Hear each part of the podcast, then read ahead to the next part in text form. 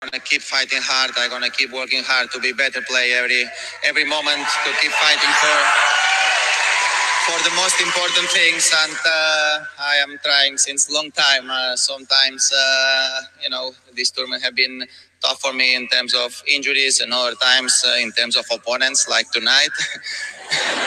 so um, I'm gonna keep fighting. I'm gonna keep practicing. Gonna keep uh, putting all all the things that I have to to come back and to give myself uh, better chances in the future. I can't thank enough all the people, all the fans have been fantastic during the both weeks.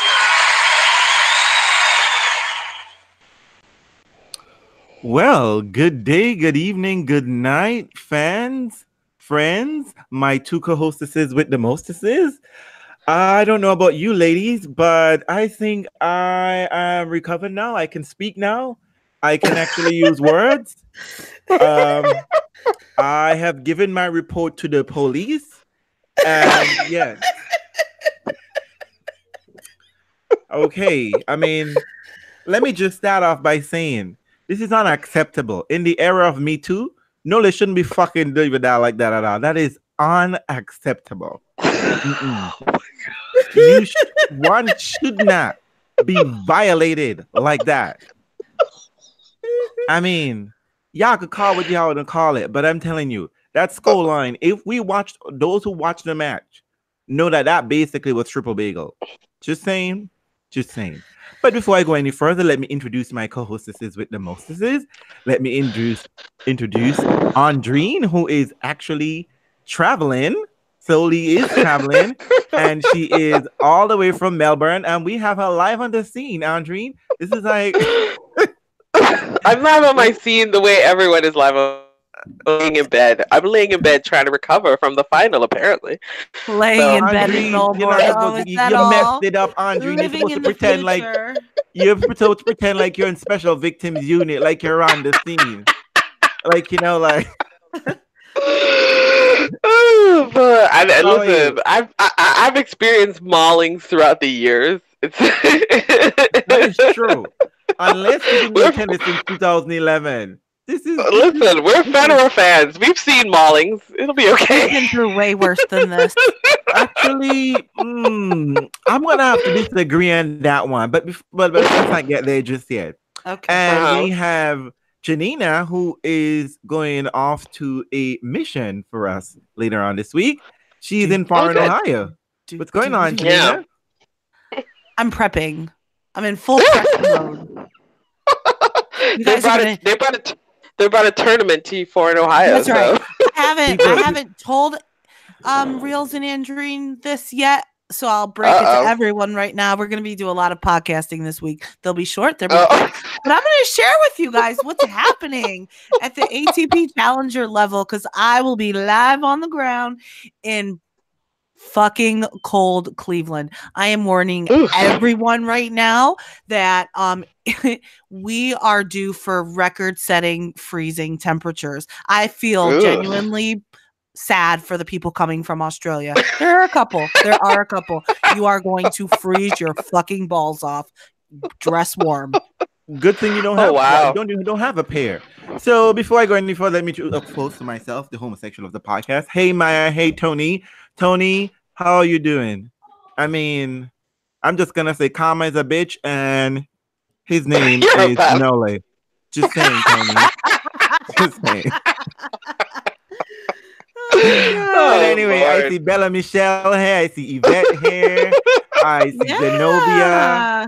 Who is Uh, Rich? I don't know who Rich is. Hello, Rich. I see Jonesy. I see. this is what happens when we uh, do podcasts during the middle of the day. yeah, Bella Michelle We get a says more whole different podcasts. Bella. Michelle, um, we work for free. Okay, I gotta go to a job. Okay, they have me more podcasting. Okay, No, we're gonna That's awesome. podcasts. there's a limit. That's there is a limit. There's no limit, That'll be bitches. Okay, so, moving on. um, So guess what? The Australian Open just What? rolled out, over, done. Eh. We have to talk about it. yeah, we do. But you know, before I even, I mean, we paid for Andrine to go to Melbourne, so she should at least tell us what's going on. That's So- true. Melbourne. Oh, oh wow! I'm looking forward. To, green. I'm, I'm looking forward to those checks in the mail. Thanks. Oh wait, um, so I want you to check is, every is in, in charge of the finance department. She does the reimbursement. but unfortunately, that Oh, money is gonna send her to foreign Ohio to cover a challenger event. So Listen, no, this is great. This is great. I'm having a really good time. But you know, I've had two days of tennis. I went, I went for the, I went for Monday evening of the second week, which I think I actually ended up getting the best match. I'm, I'm suggesting I got the best match of the tournament. What was it? What'd you see? I saw Serena versus Halep. I think that's actually uh, was a really really compelling match. Um, and then I saw Novak versus um, our lovely favorite Russian, and I mean that was problematic for Novak too. So Oh, that might have been Medvedev? Novak. Yeah, Medvedev. It's comb over. There's no comb over today. I'm excited about that. so that might have been Novak's most challenging match if you look at the final. So I think I got the best Ooh. matches that. and then um and then I went on Tuesday day. So I got a chance to see RBA and T- Tsitsipas, which was a thing, and then I saw Collins versus Pavs, um, and uh, I'm, I think that was okay. I think it was good actually. I absolutely adore the Australian Open. Every slam, I'm like I'm like Novak and um. Rafa. no, in the thank you ceremony, everyone should basically imitate the Australian Open. I mean, my lord, they basically all got up there and was like, "Hello, other slams. This is the shit." Sorry. Well, so I what's so great about it? Like, why is it so much I better? think the Why sunshine. I love mean, it like so it much? helps. It helps that they You have. know what? Um, You know why it's the Croatia, They best? have more sun, sunshine than everywhere else, right? No, you know what it they is? don't. No, it's no, it's the th- the reason why it's the best slam is that it is the most cost effective in terms of tickets. You pay, I mean, even though the men's final, I think tickets were going for six hundred dollars. That's actually cheap compared to what you All are the paying opening for. night ceremony down in the closer to the the the, the opening the first tier, like from Exactly. the upwards. That's six hundred dollars just to be the opening night. Exactly. Some bad So- and some hot mess production. Yeah.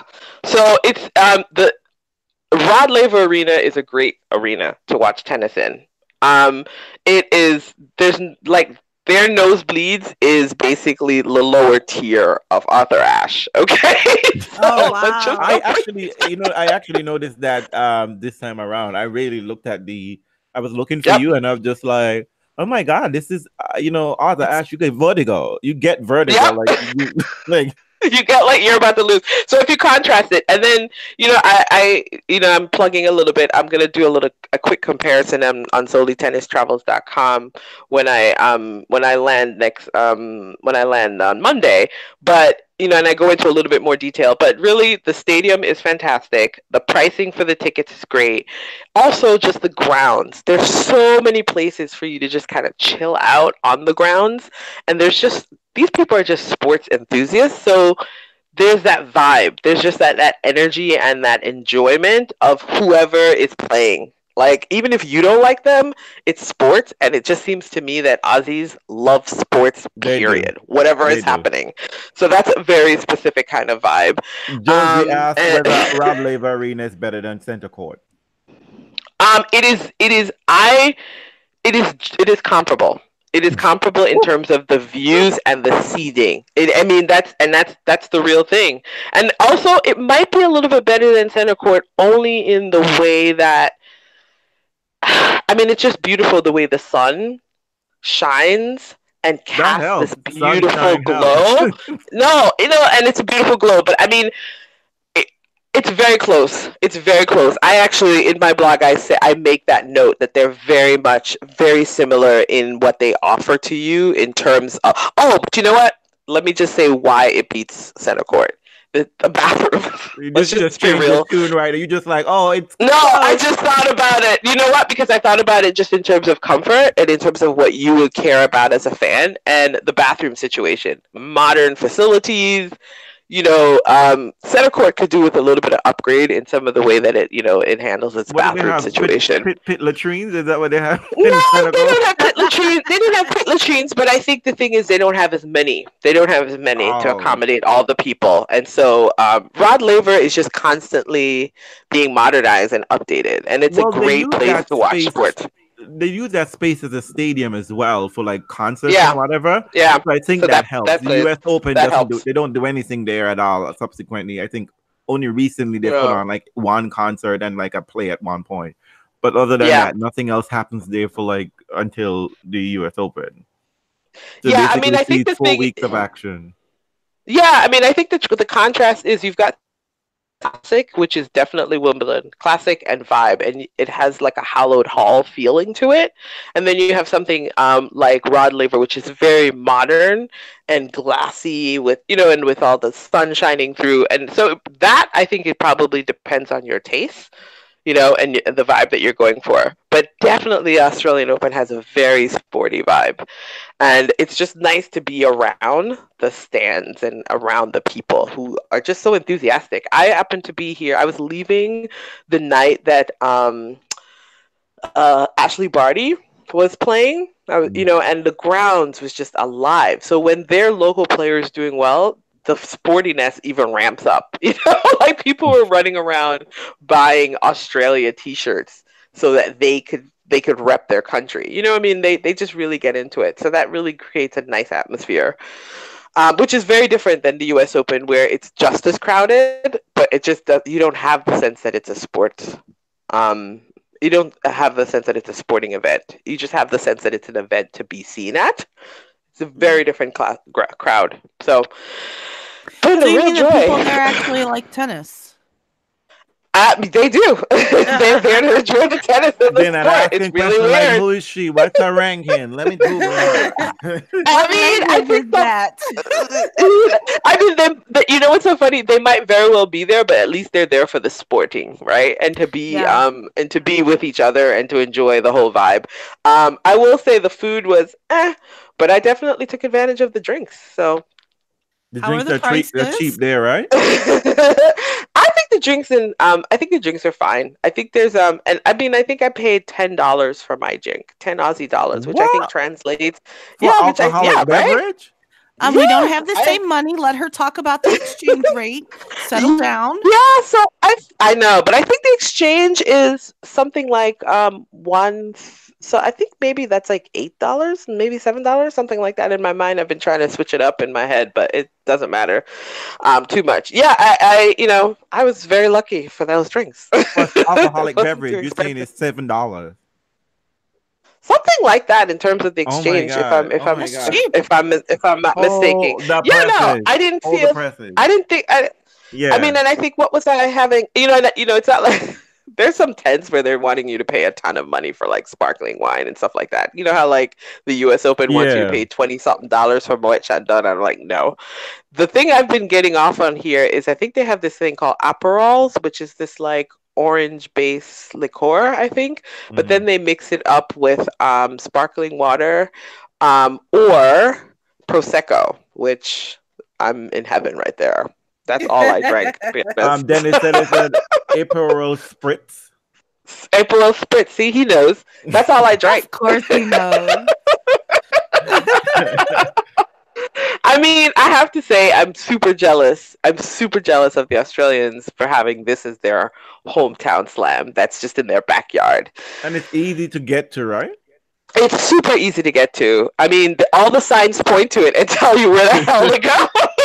so if you are, you know, if you're very sporty, there's like a walkway that you can walk straight from downtown, um, which is at one of their Oh, main train wow. station, and just walk and just walk straight to the tennis. Like it's a guided path, and you you end up walking directly to the gates, which is amazing. Or if you're like me, the first day and I didn't know about it, I was like, could I get a ride to the tennis? So I just hopped on a tram, and then the tram drops you right in front, cross cross the street, Oh cross God. the um, you know, and then enter right into the tram, right into the Australian Open. Fantastic! It was great. Going to the U.S. Open seems like a journey. If you're No, taking but you see, I, transport. it, it does feel like a journey, but I have to say, um, I think they're the si- they're similar in the sense that they create a path for you to get there. You know exactly where you're going. You know, once you get to the U.S. Open stop, you do know there's no other place for you to go. Oh, I mean, that's the US I mean, Open. like you know what I mean? It's pretty clear. Stadium from where exactly you can hear the chariot. I mean, there's no doubt about that. I mean, they yeah. built- they built an old wood- wooden um, what you call Yeah. those things again? Um, oh my god, Broadwalk, boardwalk. boardwalk, yeah, boardwalk. Yeah, they boardwalk, built one yeah. of those. But I mean, it just I guess for you it doesn't feel that bad because you stay in Manhattan or in Queens. It's just like whoop, jump and a hop and a skip away. But to me, coming from Brooklyn, it's just like, especially if you stay for the night session, it's just like, oh my god, like it is hell to get home. I do the train runs one, local all the way there. So y- there's one quirk that I had a problem with, and I was trying to figure it out. You know, like I, I will say this is an improvement that the U.S. Open has on um Oz, is that like there the on the night of the Nole match, yeah. So it was Tuesday. I mean, I was kind of done with the um. I was done with the match, and I really wanted to see Kei Nishikori play PCB. I think it was. And I was like, I'm more interested in the outcome of that match. I just kind of wanted, I like both of those players better. And so I really wanted to hop into Margaret Court Arena. And I realized that, um, you know, if it was if it was a U.S. Open, I could most likely go into the upper tier level where I didn't have to pay. They don't have that here. They didn't have that for Margaret Court Arena. oh wow, I went so and I, there, I went. I went a one ticket gets all. Kind of like situation like it is at the US Open. I mean it's a it's nosebleeds, but like if you pay for Ashe at the US Open, you can go into other stadiums. You can go into Ar- you can go into Armstrong on the upper level as you know. And I was sort of thinking that something comparable would be here for the Australian Open, but there wasn't that. The woman said, "Oh, you'd have to pay full price to go into Margaret Court Arena right now." And I was like, "Oh, that's See too that bad." bitch? See, that's why I don't fuck with Peggy. See, Peggy, Peggy is messy You and all I- front.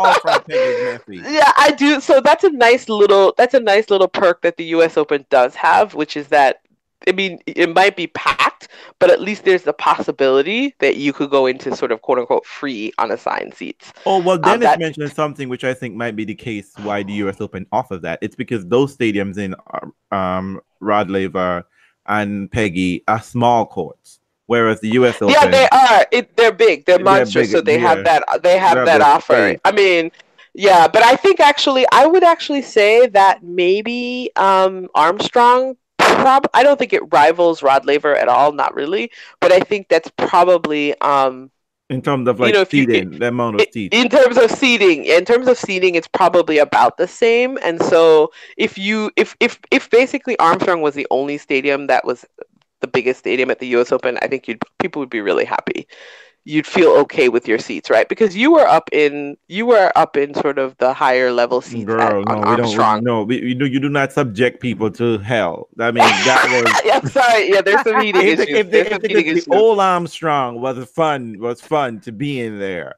Yeah new- sorry this yeah new shit, ooh. Yeah, and so you know what? And also, let me just say, I was fortunate to be at the tennis on the days that it wasn't ridiculously hot. Um, so even on Tuesday when I had um, I had really great seats.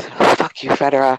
I had really great seats because I'm sure they probably would have given us Federer versus RBA that day. Mhm. Um, and given Rafa that night session as they did. Um, it was, um, you know, it was, it, it wasn't brutal. So um, I wasn't in direct sunlight. I think it started in direct sunlight and then it just moved. So I didn't experience the the massive heat problems that others Right. have spoken about. I was lucky you enough for the two flying days. off to someplace else. I was in Auckland at that time. So yeah. But anyway, it's it's been a fun it's been a fun tournament. I would love to come back. I'm even thinking about it in the back of my mind. Like, can I come back? How can I make this happen? It I would love. I, it's just it, it is a great stadium. I think everybody is right about the constant improvements. Um, I haven't seen what it was, but it feels to me uh, as a very just engaging, fun space to be for a couple hours. Um, and the price points, ridiculously good price points. Now, of course, I do have a little bit of an exchange rate, but I had to point it out to somebody who I was talking to who was a local, and that's not Dennis. I was like, you know, you guys are actually quite fortunate because I think we were having a conversation about their nosebleed seats, and I was like, honey, that's not nosebleeds. I was like. I was like, you know, I had to give a little bit of perspective. I was like, And Dennis So- wants you to point out that Melbourne Arena is free.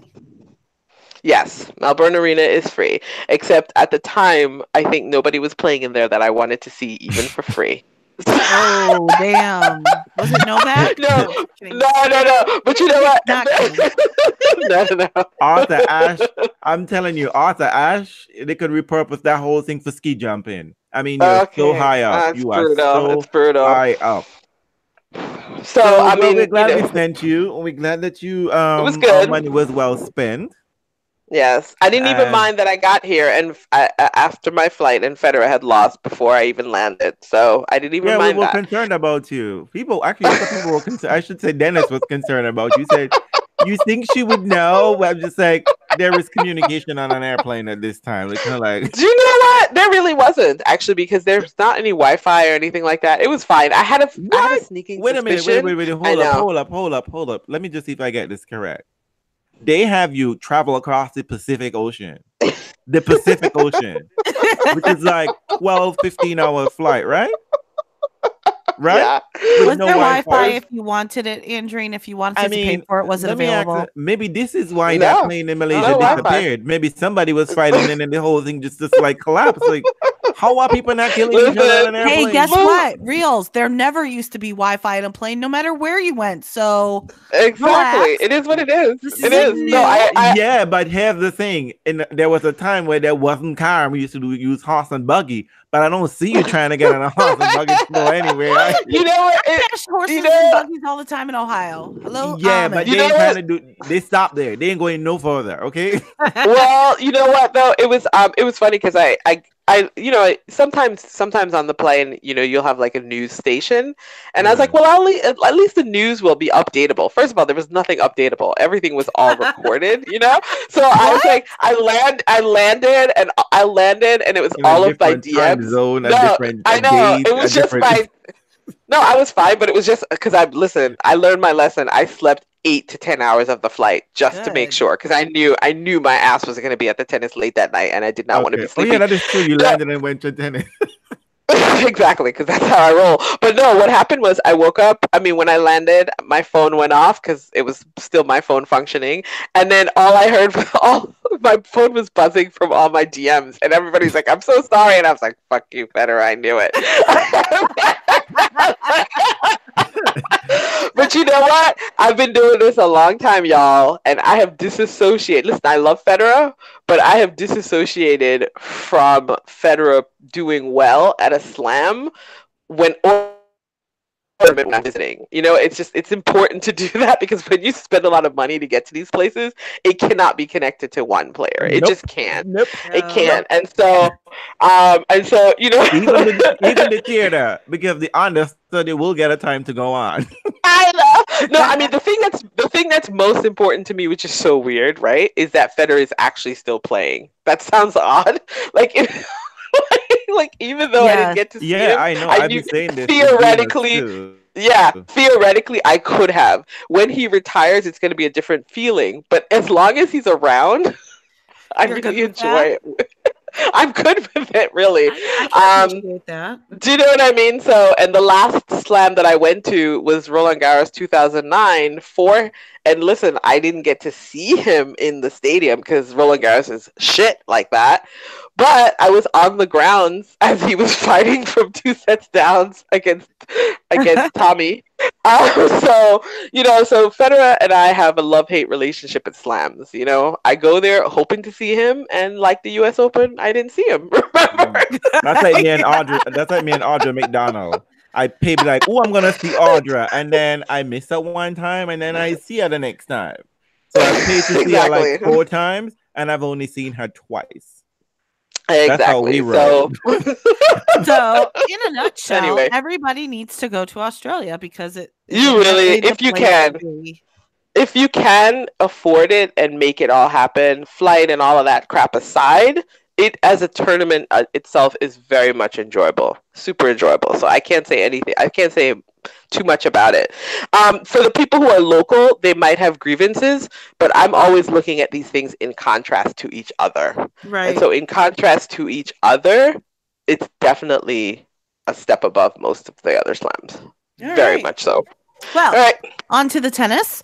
Um, so on. there was a tournament this week Yes. for the past Yes, two it was. weeks. And let me just say, Mr. Smith got a hold of my drawers and he just ripped them the fuck out. I'm off. pretty sure I that mean, the um, Matrix, the Matrix got me, people. The Matrix got me. It got me. the Matrix got me, ate me up, spit me out five I mean- fucking times. I took all the pills. I I, couldn't rectify the situation. But I guess some of the positive takeaway I can see on the men's side, um, well, apparently, what's his name? Frances was saving all his energy for the Australian Open. He was like, really, was really, like, he was. "Man, cop." What? I What mean- a run! What I mean, a run it was for just, I him! mean, like he made a point because I mean, like uh, Serena needed the match practice, not him. You know what I mean? She needed to win the single. you know what I mean? I just like these are useless doubles, mixed doubles, like whatever. I mean, he got further than Federer, so And plus, he doesn't do Oh, well with the um with the snap. four games. He doesn't do good well. He doesn't do well with the four game tournament um format, the fast five, fast fast four, whatever. But you know what, though? I have at to the say- um at Milan. no, it it was fantastic for him. I mean, what a wonderful breakout story, and also I have to say, it made me very happy to see his celebrations because that tells me that Tiafoe has more personality than he's been showing. So he was so fun to watch. Like I He was like, yes, adorable. praise the and Lord. and not only that too, he definitely knows how to bring the crowd in. Oh, that was lovely. I that was really Listen, wonderful. you guys, see. we have an American man we can cheer for, and he's black. oh shit! You always had an American man that you could cheer for. Are you now telling me that you are now sometime-ish you're only going to cheer for him when he's winning matches, Janina? No, I'm not. I'm not saying that. I just I don't want it to be a Trump supporter. we drag you because we love you too. We drag you because we love you. Okay. I mean, I'm no, just gonna, you know I'm just what? gonna What's take, the I'm what's just the gonna take credit. jump? What's the Yeah, rankings Chad. jump for What's the rankings jump? I'm sure he knows. Hurry up, Chad. I mean, Um, fi- tell us that, Chad, because that's amazing. That's an amazing run for Chad him. is That is busy going to chanting secure him. In the in the chat. He is up to 28 in the world. He Oh, that's up 11 wonderful. spots. That's So, wonderful. Meanwhile, That's a wonderful. Ooh, Kyle he's up to number thirty. No, Yeah. 28. Kyle Chad Edmonds. says Chad says thirty. I believe him. Okay. So, Mm, um, uh, uh, and we're gonna let that tussle move. Um, so that's Yeah. a great takeaway. I love your takeaway from week one. Um, on the men's side, on the men's side. What's your takeaway Well, from co- the women? well, can you contrast it to Danielle Collins's run? that was just as magical, no? Oh, I guess, but I mean, like, you know, I mm, mean, realistically, it was. It was even better, right? She went a little bit further. yes, on she paper, had never even won a Grand Slam match ever, and this Yes, bitch on to the paper, that semifinals. was- that was on paper. Yeah, but I mean, on paper, but also in real life. I mean, the people she meet, she, the people. I mean, she beat the person that everyone thought was going to win gonna the slam. win. Win the slam. They And thought she Kerber was winning. hey, Listen, hey, it hey, was not a hey, I played forgot there was. I forget about that beatdown because this one is still fresh in my mind. But I'm telling you, ladies, one? th- that Collins curb out. God damn, Yeah. Collins Dragon. slapped the taste out of her mouth. It's just like, bitch, go home. We don't want you here. Like I am going through here. I mean, like it was like, I mean, you know, okay. generally, Yeah. I mean, generally the American women, you know, like they don't do shit. You know, it's always Serena. You know, the Williams sisters have been carrying the, the, the banner, you know, consistently, and they're reliable, ish. You know what I mean? But Collins just came out Yeah. of nowhere, and you know what? She seized the moment. Like she was that because Kenin could have Well, I was of trying, those but I moments was, too. but I was trying to look at. But listen, I was trying to look at her tennis. I didn't understand why. Listen, I'll just reveal myself. I didn't understand why she was having such an impact. I mean, it seemed to be okay. Fine, you've never played her, so there's a surprise element. But it's not as if she had a big game that you couldn't wrangle. I Do you think know she I mean? Like- studied. I think she studied the player. She like, must who- have studied she them, studied them. She right? studied them. And went after their Because- weaknesses. She was Because- hitting the shit out of the ball. Are you kidding me? She well, was. I mean, listen, Yes, lots of people, and- lot, yeah, lots, lots of of people people, lots of people hit the hit, hit the shit out of the ball. I mean, they all do. And I mean, but if you No, saw, they because all the thing is, because no, Kenin- listen, I Kenin- was mean, watching. I was watching Pavs and her. And Pavs was in full control of that match until suddenly she wasn't. And so that's wasn't. when I was like, oh, do you know what I mean? I was like, well, Pavs is, you know, Pavs has got a read on this. She was serving, Pavs was reading well. Wherever, wherever Collins hit the ball, Pavs was there, which, you know, shockingly, because, you know, we don't always think of Pavs movement. But she was in full control of that match until suddenly she had a couple loose games and then Danielle sort of snatched the second set. And then from that point on, it was Oh, Pavs wilted. Pavs wilted. I mean, I think Danielle's fitness is probably a huge part and I also think her bring to the mental, her mental, because Kenin could have had Her- that her- moment as well, yeah, and yeah. Kenin Her sort of dog fight. And I think Yeah. um, I don't know how long how it would last throughout the rest of the year, if ever again, because you know, ever so often, you know, an American woman show up and you know, like, oh my god, she's gonna be great, but then you know, then she's not. Yeah, but you never know. You never you know never how know. long they. but yeah. I mean, I mean, even if she's a ball basher, and as you said, there are lots of ball bashers. Ball bashers are never they're really mentally fit, right? They would just be hitting as soon as one error creeps in, then the, the whole game collapse. But she Yeah. definitely stuck with it, and I really expected because Pavs, do Pavs beat Sloane? Sloane, could, if Sloane was it was late at night. It was Sloane late at night. that Sloane. It was was like, late at night. So was done. Yeah. You know, you know how she is, right? She just like, look, I like to work a nine to five. Okay, I don't do well with overtime. I don't. Know. I mean, it's true. I feel her because I don't know how these women are getting up for late night matches after this horrible scheduling issues. You know what I mean? I'm just like, listen, who's starting a match at 3 a.m.? Come on now. uh, and I know Sloane was like, Because you have to be- is going to be. you have yeah, to be on the much. court. You have to be on the ground, and there's no way for you to rest. Like I you've know, already it's practiced bad. all year. It's just really horrible. So we've had a couple people mention in the in the chat like how quickly Collins takes the ball. That's something that Yeah. Bethanie Mattek-Sands was talking about too. She and does. that's what helped her do so well. Not only is she hitting the she fuck out of overwhelmed you. ball, She overwhelmed you. quick, Yeah. So Yeah. she's forcing you to play at a faster pace. Um, I didn't know who the hell she was before. I I didn't before. No, we've seen her. She she was at Indian was. Wells. She's been at Indian Wells a few times. You know, like Apparently, all I the mean, other like, ladies. they're Yeah, like, she's oh, she old. did she's not a young here. woman. She's 25. She went with three sets with Petra here, and I'm just like, I don't remember her. But I I, mean, mean, granted, Petra. I No, don't. she, you know what? No, but she had a nice. I actually think she had a nice couple, maybe a couple of wins at Indian Wells, if I'm not mistaken. So she's, you know, I'd seen her before.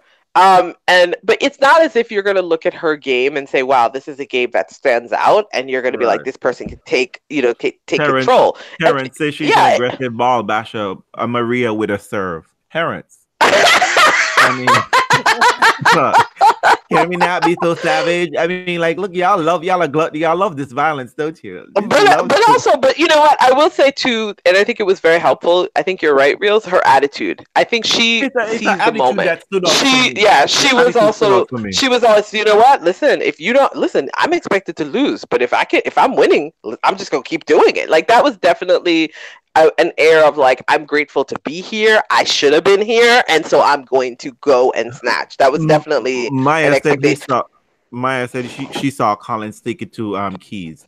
Um, yes at indian wells yes Indian that's what it was But Yes, yeah. for me, um, when she, you know, everybody talk about how she shouted in Angie's face, Angie was across the net. Yeah But I think It is what what she is. was, I mean, but you know what? That's what I thought was interesting. I'm fine with it. I'm, you know, I'm. I'm, I'm People are fine with it for real. Oh, she didn't yell at her. Yes, she did. I think she did, and it's fine. It's fine. She I will say, I will say that, I will say she was. I mean, having seen her live, and maybe that's just because people like Pavs, but nobody was feeling that screaming. Um, they weren't nobody was appreciating it. it. No, Nobody no, no, they were. They just it's no, because it was just. No, it's just you know what's so funny. Her aggression Huh? was, you know how people talk about how Serena is aggressive, right? And I, Uh oh, are we here?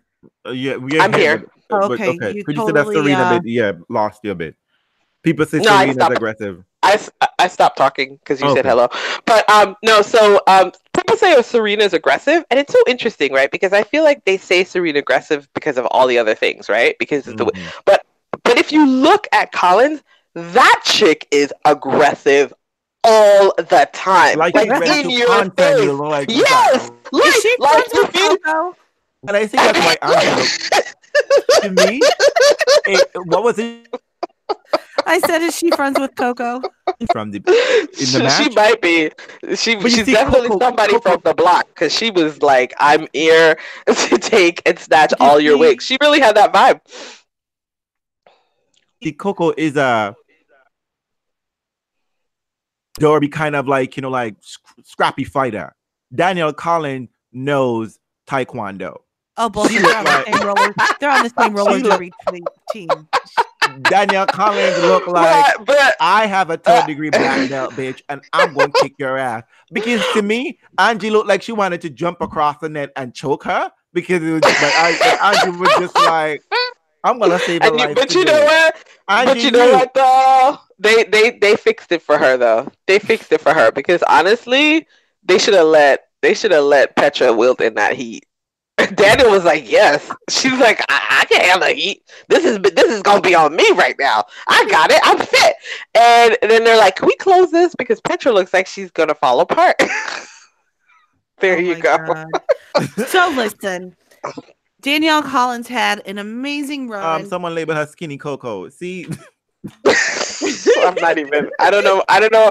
Listen, Not I don't know her politics. I don't know her politics because generally, let me just say, and you know how I am. Generally, I love an aggressive bitch. I love a bitchy bitch. I'm like people hated that about Jeannie, but I love it because you know people keep love. You know people want these women to be wilting flowers. I don't want to win. I, listen, I love it when you come up and you show up being like, I want to win and I want to snatch as many wigs as possible, and I don't care. That is by flavor. That is the 90s flavor of WTA that I want. Mm-hmm. So I have to take the good with the bad, and Collins is part of the good and bad, so I'll take it.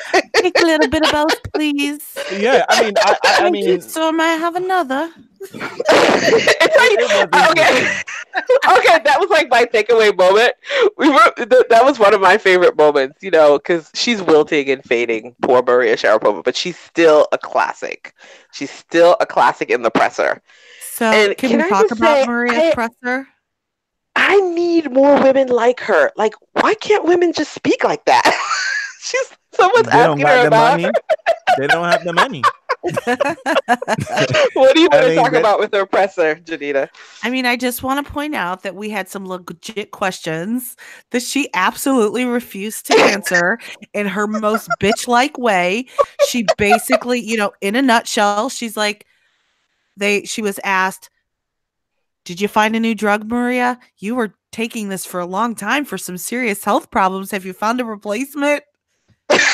And she just it. looks, shoots like 11 billion daggers and says, Is there next another question? But you know what? Someone asked- Honestly, But she's never they should have all- You know what? They should you have know what? They should have- they should have exactly. They should have all asked her that. Every because you know what? Yeah, and you know what? And the reason why she was able to get away with that. Now, I was actually talking about her bitchy other comments, but the drug thing aside, the only reason why Maria has been able to get away with that is because all the other journalists have punted that question and Yep. made it seem From like a beginning. silly question. But jump. it's actually a legit question. But People should have been on top of her saying, You had a health issue. What is the drug that you have found to replace it? Just like I we just- should be asking Nole about gluten, we should Yep. always have been asking this person who had a serious health crisis for a drug that she took 10 plus years. They should have made that a real core part of their It should pressers, absolutely have been. and they have not and that was that's been their shame. It's the journalist's fault for that one. remember when Federer, Nobody will touch it. when Federer said, you know, he was giving one of his children a bath and he slipped. I, I report that legit asked for specific how it happened, like down to the like, did you slip sideways? Did you Yeah. slip this way? And I was just like, But I we like, can't ask Maria what she's taking for how it- her heart. Her heart that I want to point out did not have an But you- abnormal EKG. It was almost you- abnormal, which means normal. Just let's let's But Let that's us but it's regroup a, a those are legit. Those were legit questions, and the fact that It's- the, the the next reporter should have asked her the exact same question. you should have And it's her not exact aggressive. question. But it's a legitimate question that you want to ask an athlete who is also continuing to struggle since you know her her problems, and so you you know, and so you should ask that question legitimately. Maybe you've not found the right drug for you, and so. But you see, everyone smiles at each other's face and just keeps it moving because they all and know it's all BS. So- and what I thought was really this, I, I was just like tennis people. People on Twitter say, Why are you asking her private medical issues? Um, no, this isn't private medical It's issues. not private. One, Nope. she brought the issue out to everyone. She Yep. told everyone what the deal was, right? She she went, she did interviews, she did a documentary, she went everywhere and talked about it, whatever the case may be, right?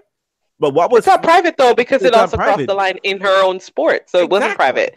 Exactly. So it's okay to ask those and questions. I just before we move on from that, because I had a lot of people attack me on Twitter about this, telling me that I didn't know the rules and Sharapova didn't break the rules until Girl. meldonium. Oh, let me finish until it was um, deemed illegal. But I, I'm here to tell you that I actually did read the rules, and you can go back through our podcast and you can find it. But she did break the rules because was it always illegal? No. However, the rules clearly state that you are to report every single vitamin, supplement, prescription medication that you put in your body at every single doping test. Every single one. Doesn't matter if it's prescribed or not. If you are taking anything, you are supposed to put it on there. And had Maria Sharapova done that, you better believe she wouldn't have gotten banned. She wouldn't have. They would have said, you know what? She reported this every single time.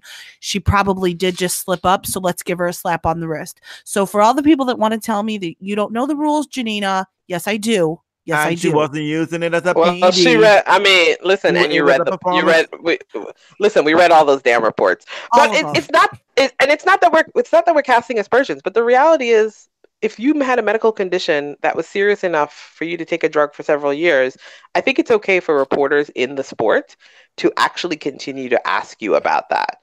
Um, I, it's a legitimate thing, so I don't really understand Well, why Dennis that's has- it's Particularly, Dennis not knows- private. particularly since your results are not backing up your results are not there. I mean, No, no, you no. don't. No, it This is- doesn't. You don't even have to go there. You don't even have to make that thing. leap. This is the biggest thing in that and Dennis just said it in the chat. Tennis journalists that he's met seem to be very concerned about losing access to the players, and that is exactly why they don't ask that's why they. questions, That's why they do because what they, do. fucking That's think why they that do they do. friends. They think they're friends. Okay. You're not friends. Okay. Yeah, and so, yeah, so that's also. I mean, can I just also? Okay, another takeaway.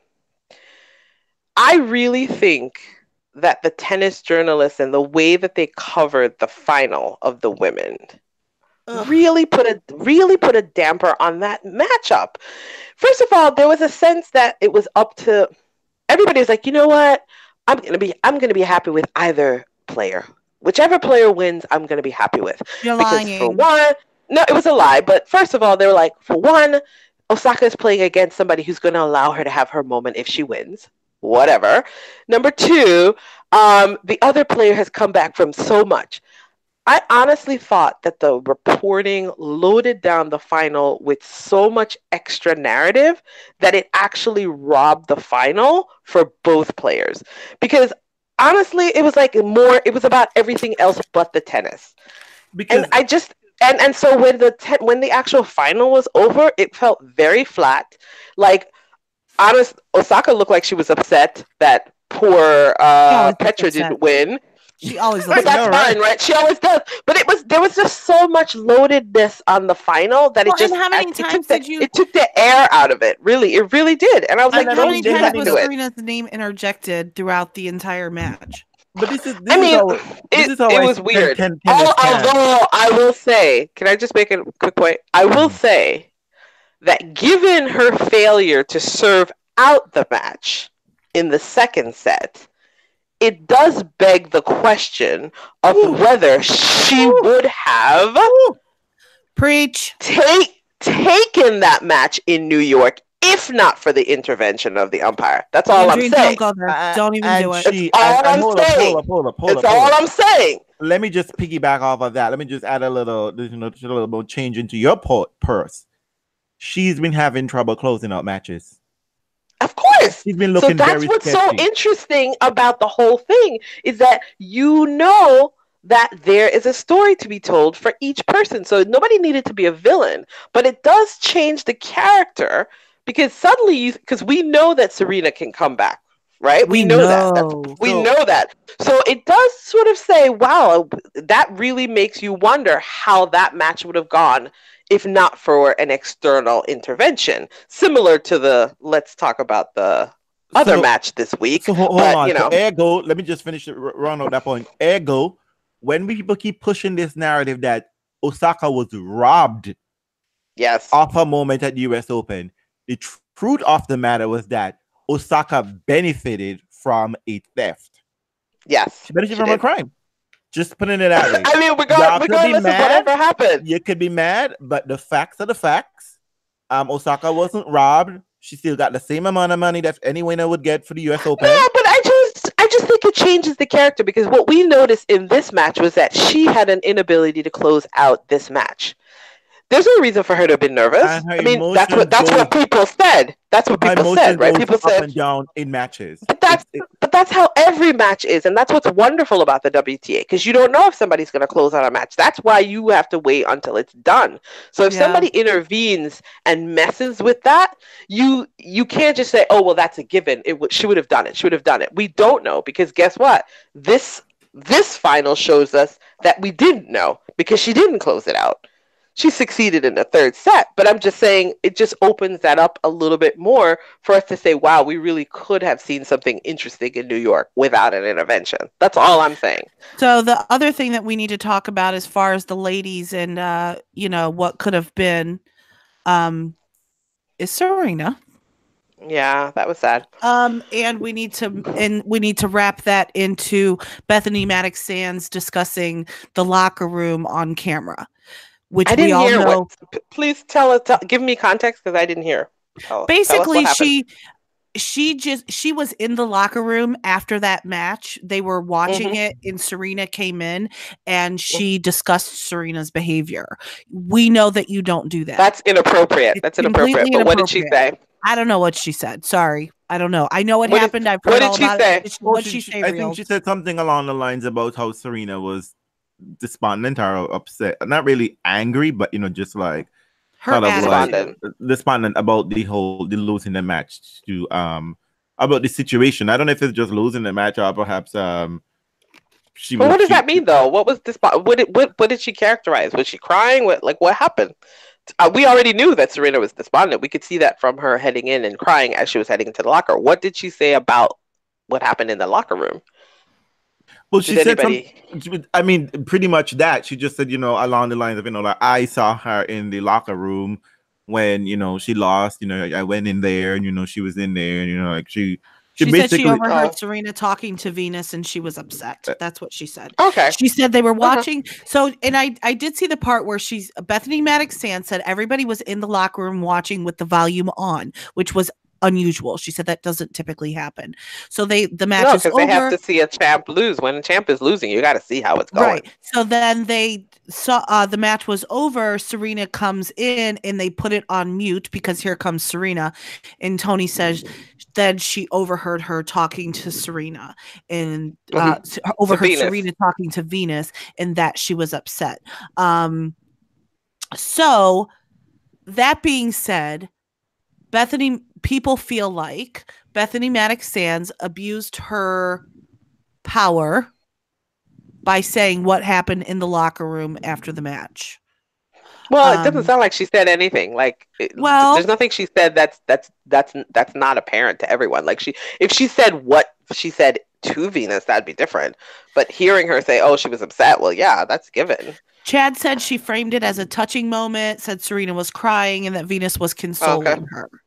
Um, Tony Okay. says that BM uh, Beth- Bethanie Mattek-Sands kind of like pumped herself up and look at my access is the way that she well, that's it. the Um, well, that's I mean, that's egregious though because you can't use that access to pump yourself up. That's not okay. Although, Um, as, I, as I'm now HY, know, um, to me, that was very humanizing, which is aside to Serena, which we've seen. Um, Serena has always been human. It's white people who are confused in the fact of whether she's a human she's human or not. I know. Right, so But you uh, know she what? doesn't need to be Yeah. humanized at all. In well, fact, she needs to be humanized for. She needs to be humanized for them because they're the ones that uh, need. they to need to However- humanize that that is. themselves. That that but that taking makes all sense. of that in, But let's go back to the it match doesn't itself. matter. Wait, wait, wait. It doesn't. It doesn't matter how big or how small or whatever. There is an unwritten rule that you don't talk about what happens in the locker That's room. You just don't. So Bethanie Especially if you're a Mattek current fans, player. check yourself. Yeah, and you're a current player. So why are you even on TV? I don't, whatever. Um, check Yeah. yourself and and don't do that again because people don't like that. I know that you think that you're giving them something that they can't otherwise get. There's a reason for that. They're not supposed to get it. Period. Yeah, So, I don't really need that. I don't really Yeah. need to know that. And also, let's let's also not forget that I mean, like it was a reporter who think he heard something between Venus and Serena at one point, and started off a whole international incident before. So, trying to report something when you see two people talking, you know, and you don't know what's happening, yeah, you should keep that to yourself. Plus, y'all almost But can we run talk Nick, about you almost run Nick out of sport for locker room talk. yeah uh, for you know what that I mean? for that for that same thing? Well, can we talk about the characterization of that loss though, and why I feel like that? So, full disclosure, I went to sleep. I watched the 1st Mhm. set, um, and I really wasn't too concerned that Serena dropped the first set. Um, I wasn't hundred percent. I, I, I mean, I wasn't going to sleep thinking, ah, she'll be fine, she'll win. Pliskova has beat Serena on a big stage before. She's not a fucking slouch. She can beat her. Um, and Serena didn't look to be playing that well. That's not a good combo. So it was late. I'm like, I, I can't wait up for this. And I get up and and she lost. And I'm like, yeah, okay, she lost. And then I see that people are just like batshit crazy. And I'm like, okay, what happened?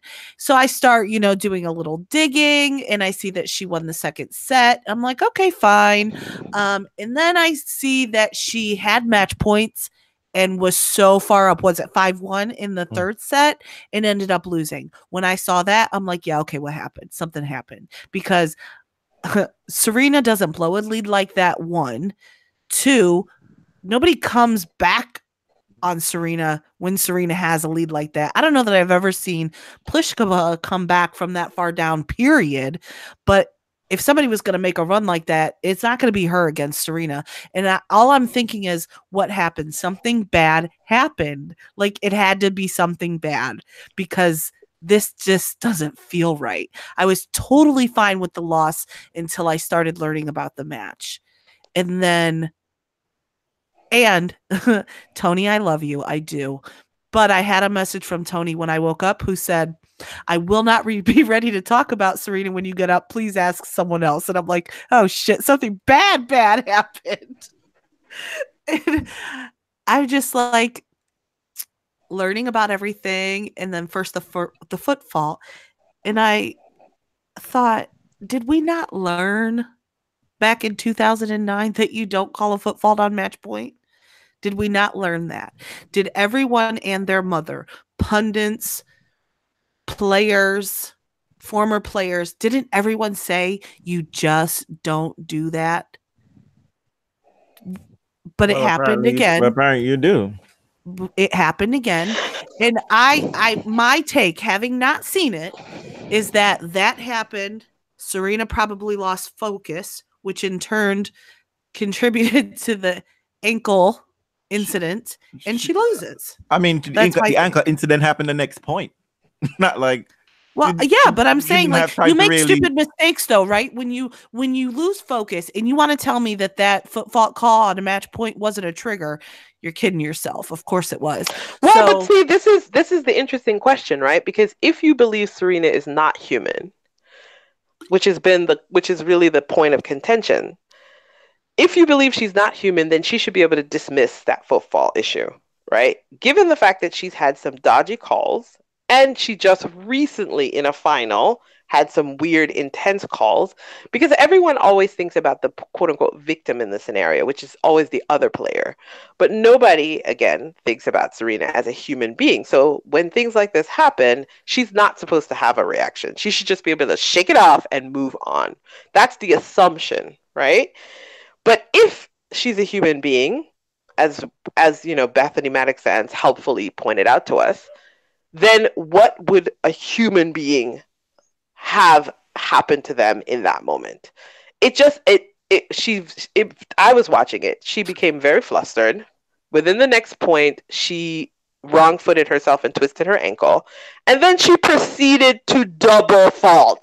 Yeah. She was not lifting off. And for the next couple games, it was like she really couldn't trust her serve. I think it took maybe a couple games before she was like, okay, well, I'm probably going to have to win this on my returns.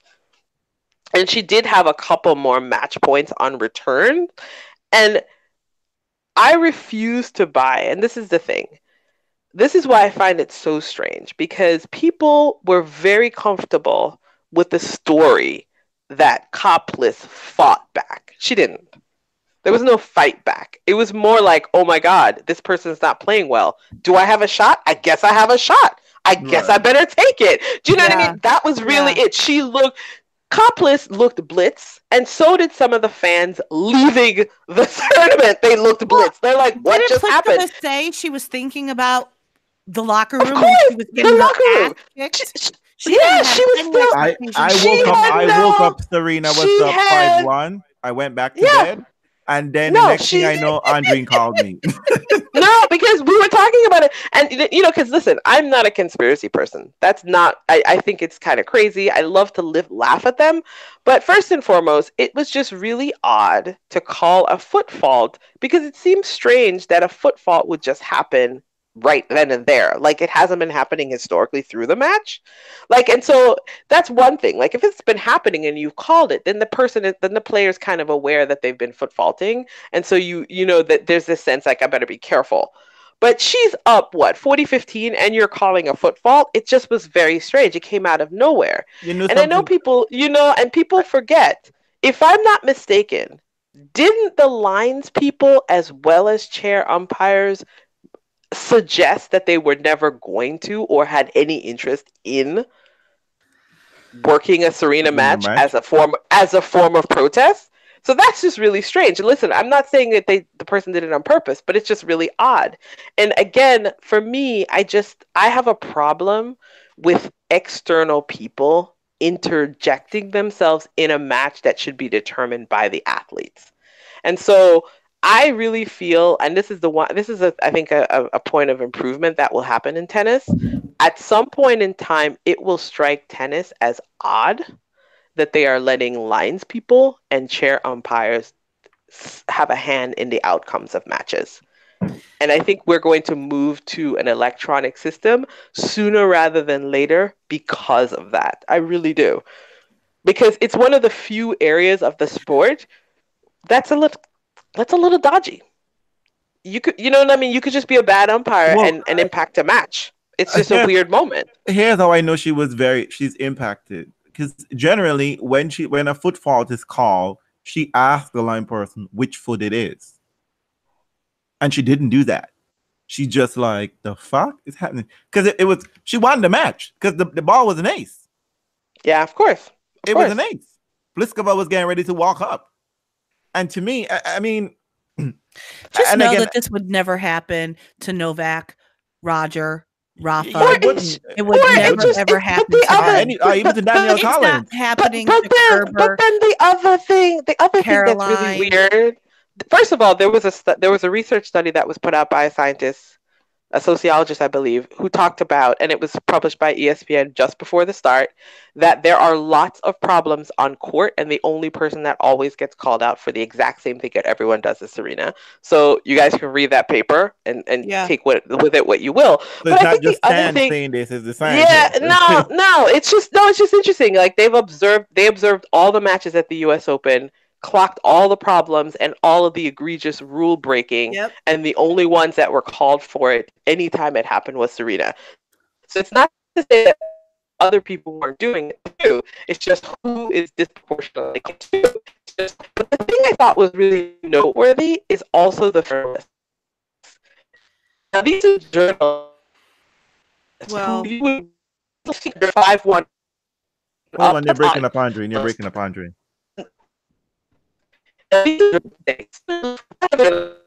Journalists were interested in the audit, but not like. audit. But Can anyone hear her? I don't know. I don't. Hold up, uh, Andre. Hold up, Andre. Hold up. You're Daft Punkin right now. Sorry, I'll, I'll pause, but you could go on. Oh no, I mean, You're just daft punking it I think you'd be much better now. See something. Yeah, I'm just saying that it was a moment for journalists to ask questions, but they weren't interested in asking about what happened in that moment and why that, and then also to even say, is it was it a right call? No one asked those questions. I think once they could be footage, none of those, which is like a factual, an attempt to at least establish fact, they didn't Yeah. want. The most important thing I noticed from a lot of the journalists, and particularly Reem and some of the women who cover the tour, was they wanted Serena to give Pliskova the moment. That was the most important thing for them. Was not to establish whether that call was even right. It was to establish that Pliskova had fought back, and that having Ser- and Serena is the one that actually stopped the entire conversation by saying, "Oh, Pliskova played out of her mind." She actually aided the journalists in getting the narrative they wanted which was we just want you to tell us that Klopplis deserved that win. We don't care how it happened. But we just wanted you to tell us that it happened but in that way. this this And that was weird. These people are just the worst. Because here's the thing: even without the foot fault, right? Even without the football call, let's just say, Yeah. and and and uh, that didn't happen, right? Serena served, let's say, a let uh, double, uh, something happened, right? Like a bird came onto the court and they had to call a let, and she lost that game, and then she twisted her ankle the next point. That would have been the story, right? That she was leading, she had match point, uh, something happened on the court, you know, and she twisted her ankle and proceeded to lose the match. That would have been the story. But that wasn't the story. The story was Pliskova beat Serena. And I was just like, in a in a fight back. In a in fight, a fight back. And I mean, like, I mean, seriously. Seriously. And then in the same And, and you know, and you, and, and you know, Conchita Martinez has never been generous. And but af- after Serena said that quote, Conchita Martinez retweeted the quote and said, "What a champion Serena was." I was like, "Bitch, now I know why you call her a champion. She called her a champion because she gave your player credit, which was what you always wanted all And- along." and this is Was how I know that- that call was Serena the This is, this is how I know the call is That was ridiculous. That tennis didn't talk about the call.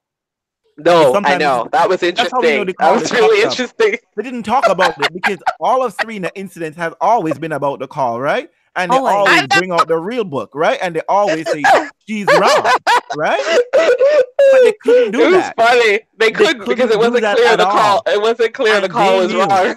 And and this is the thing we know right. if it's something you know about tennis journalists, they're not always willing to say the thing and do that, be journalists, right? But they always have a story. They always have a story in their head, right? And they knew that was a setup. They knew It was bad. Because- it was bad. No one because they didn't even address the facts, the plain facts of the matter. They didn't even address that, right? I have um my I have a tennis template and usually give me the news in French, but somehow this Australian Open it turned into English. And then one they didn't attribute it to any writer, but it said Pliskova truns Serena. Did she? I mean, Serena was up 5-1. So I mean, if anybody was getting their ass beat, was Pliskova. Well, I just When- think it's interesting when a player- the, the when a player is up five one, because when a player is up five one, right? The story is, and then the other player loses. That player who's up five one loses at such a huge lead. The story isn't generally that the comeback of the other player. The story is often the collapse of the player who was leading, right? That's part of the narrative, right? It is very much a part of the narrative. But they But could, but they couldn't deal. But they- they they couldn't deal with the couldn't say that. collapse because they'd have to talk about the fact that the call was sort of weird, and they'd have to talk about the twisted ankle, and it didn't help. So instead of actually dealing with the facts of all, those are actually facts, right? The question is, there was a call. You could establish whether the call was true or not, but nobody wanted to exa- establish that. There was actually an ankle twist. You can I talk about whether it was I- I impacting her serve. It was just funny to watch it all play out. like I, I think sometimes you- I, I think sometimes the people need to like when the trainer come out, trainers do not have magic. Just some tape and a spray. But, but, oh, Okay. They but I do have magic. They do have But I- magic.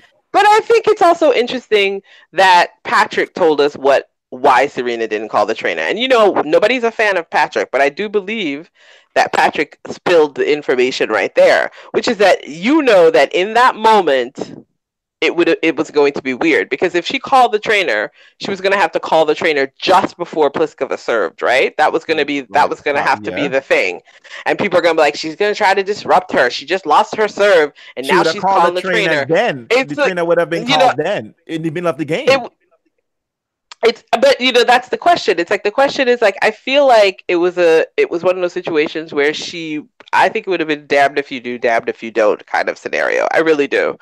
And so I don't think I think what happened was the narrative that the sports world was most comfortable with, which is that Coplis trounces Serena after Serena had a, a lead of you know five one, which That's a I don't know who I, I I don't know. It, it's a much better story for Coplis, who was sort of still stunned. I mean, in the I think in the presser they asked Coplis if she if she played lights out tennis like Serena said she did, and then she said, "Well, I can't disagree with Serena." I was like, "I bet you could though, because you know you didn't know what the hell happened." she looked as stunned as everyone by the outcome of the match, which she was participating in. Well, It was weird, but I mean, listen, I, I, I think I think the good news about that is that's another tick for electronic and But somewhat I- more I- objective. I don't know. I, I don't think know. so. mm, I think so, don't and. I don't think it, I don't think it has anything to do necessarily with Serena, but I think also the PCB call. I think over time, it will become apparent that we and I, I listen. I think tennis integrity units should also be always concerned about what goes on with chair umpires. Yeah. I need to be the board president of the fucking tennis integrity department. those things should those things should that's a, that's actually in to my mind of all the things that tennis is concerned about that is a loophole that's a hope that's an opening Yeah, because here you have Anytime- anytime there are people- you can't review it and so that's that to me if you're a tennis integrity person that worries about things happening in your sport that's a that's a that's a giant loophole because you know what? It's not hard. Put a fucking camera on the baseline. Just or for you figure out or figure out how to get that and then i think they should have they should have foot fault um Be challenges alert.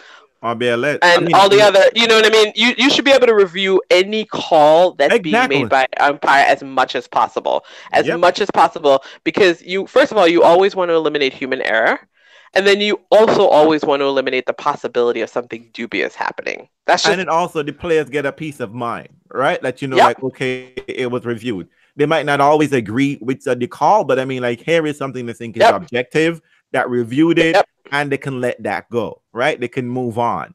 They're not like Roger Federer, who's still gonna be fighting with Hawkeye after the fact. Can you turn it off, please? I don't want it. Take it off. Okay. And everyone is like Roger. you know, Roger can deal with human error. We can, okay? we can. I mean, But, because you know- human error is probably going to take him into consideration and make it not an error. But for some who are more liable to have human error always happening, I think it's going to become very important. Yeah, because and, and here's the thing. I mean, like, we can go back to 2005 or 2004 when Mariana Alves made the most ridiculous set of calls, and But yet she's still a celebrity. She lo- Yeah. people love her. They and, love and, her and still, just and of course there's some I think is hilarious. not a lot of points, right? She didn't. She, she didn't. She didn't steal a whole game like Carlos Ramos, right? There were just several points. But here is the issue: you have turned the entire tenure of the match, right? I'm Yeah. a player, and I don't feel that the umpires are objective, On my side, and and I'm Yep. not not, not even that they're necessarily on my side or not. They're not objective, and Yep. they're actually they're actually aggressors towards me, right? They're Well, making me feel like, and I mean, it's gonna happen. because It's gonna happen. here's the thing players have to trust the lines people because they, do. can't see everything Nobody right trusts them motherfuckers. i mean they feel the ball is in because some, i mean like there's roger federer right You're just like oh that was in definitely in challenge and it's like Well- well out right and you know they have to trust the system and if you have a system particularly when it's not uneven for everybody it's just uneven for one person Or a few. or a It's few dodgy. Listen, That's when Andrine has a gets brunch dodgy. date. We have to move on. okay We can move on. No, it's fine. We can move on. But I'm just on. saying, we can move on, but I think th- uh, that for me is what was revealed in that moment. Lessons less uh, less about Serena, but more just another loophole in tennis that needs to be closed. And, And I these think it are not paid a lot of close. and money, it's right? easily closed. It really is easily closed. and guys. these It's not players are not these these lines people are not paid a lot of money and every year they see players the same players that they that they may think are just disgruntled rich yuppie little kids make more and more money and disrespect Well, I don't them know. I mean, I don't. I don't want to. I don't.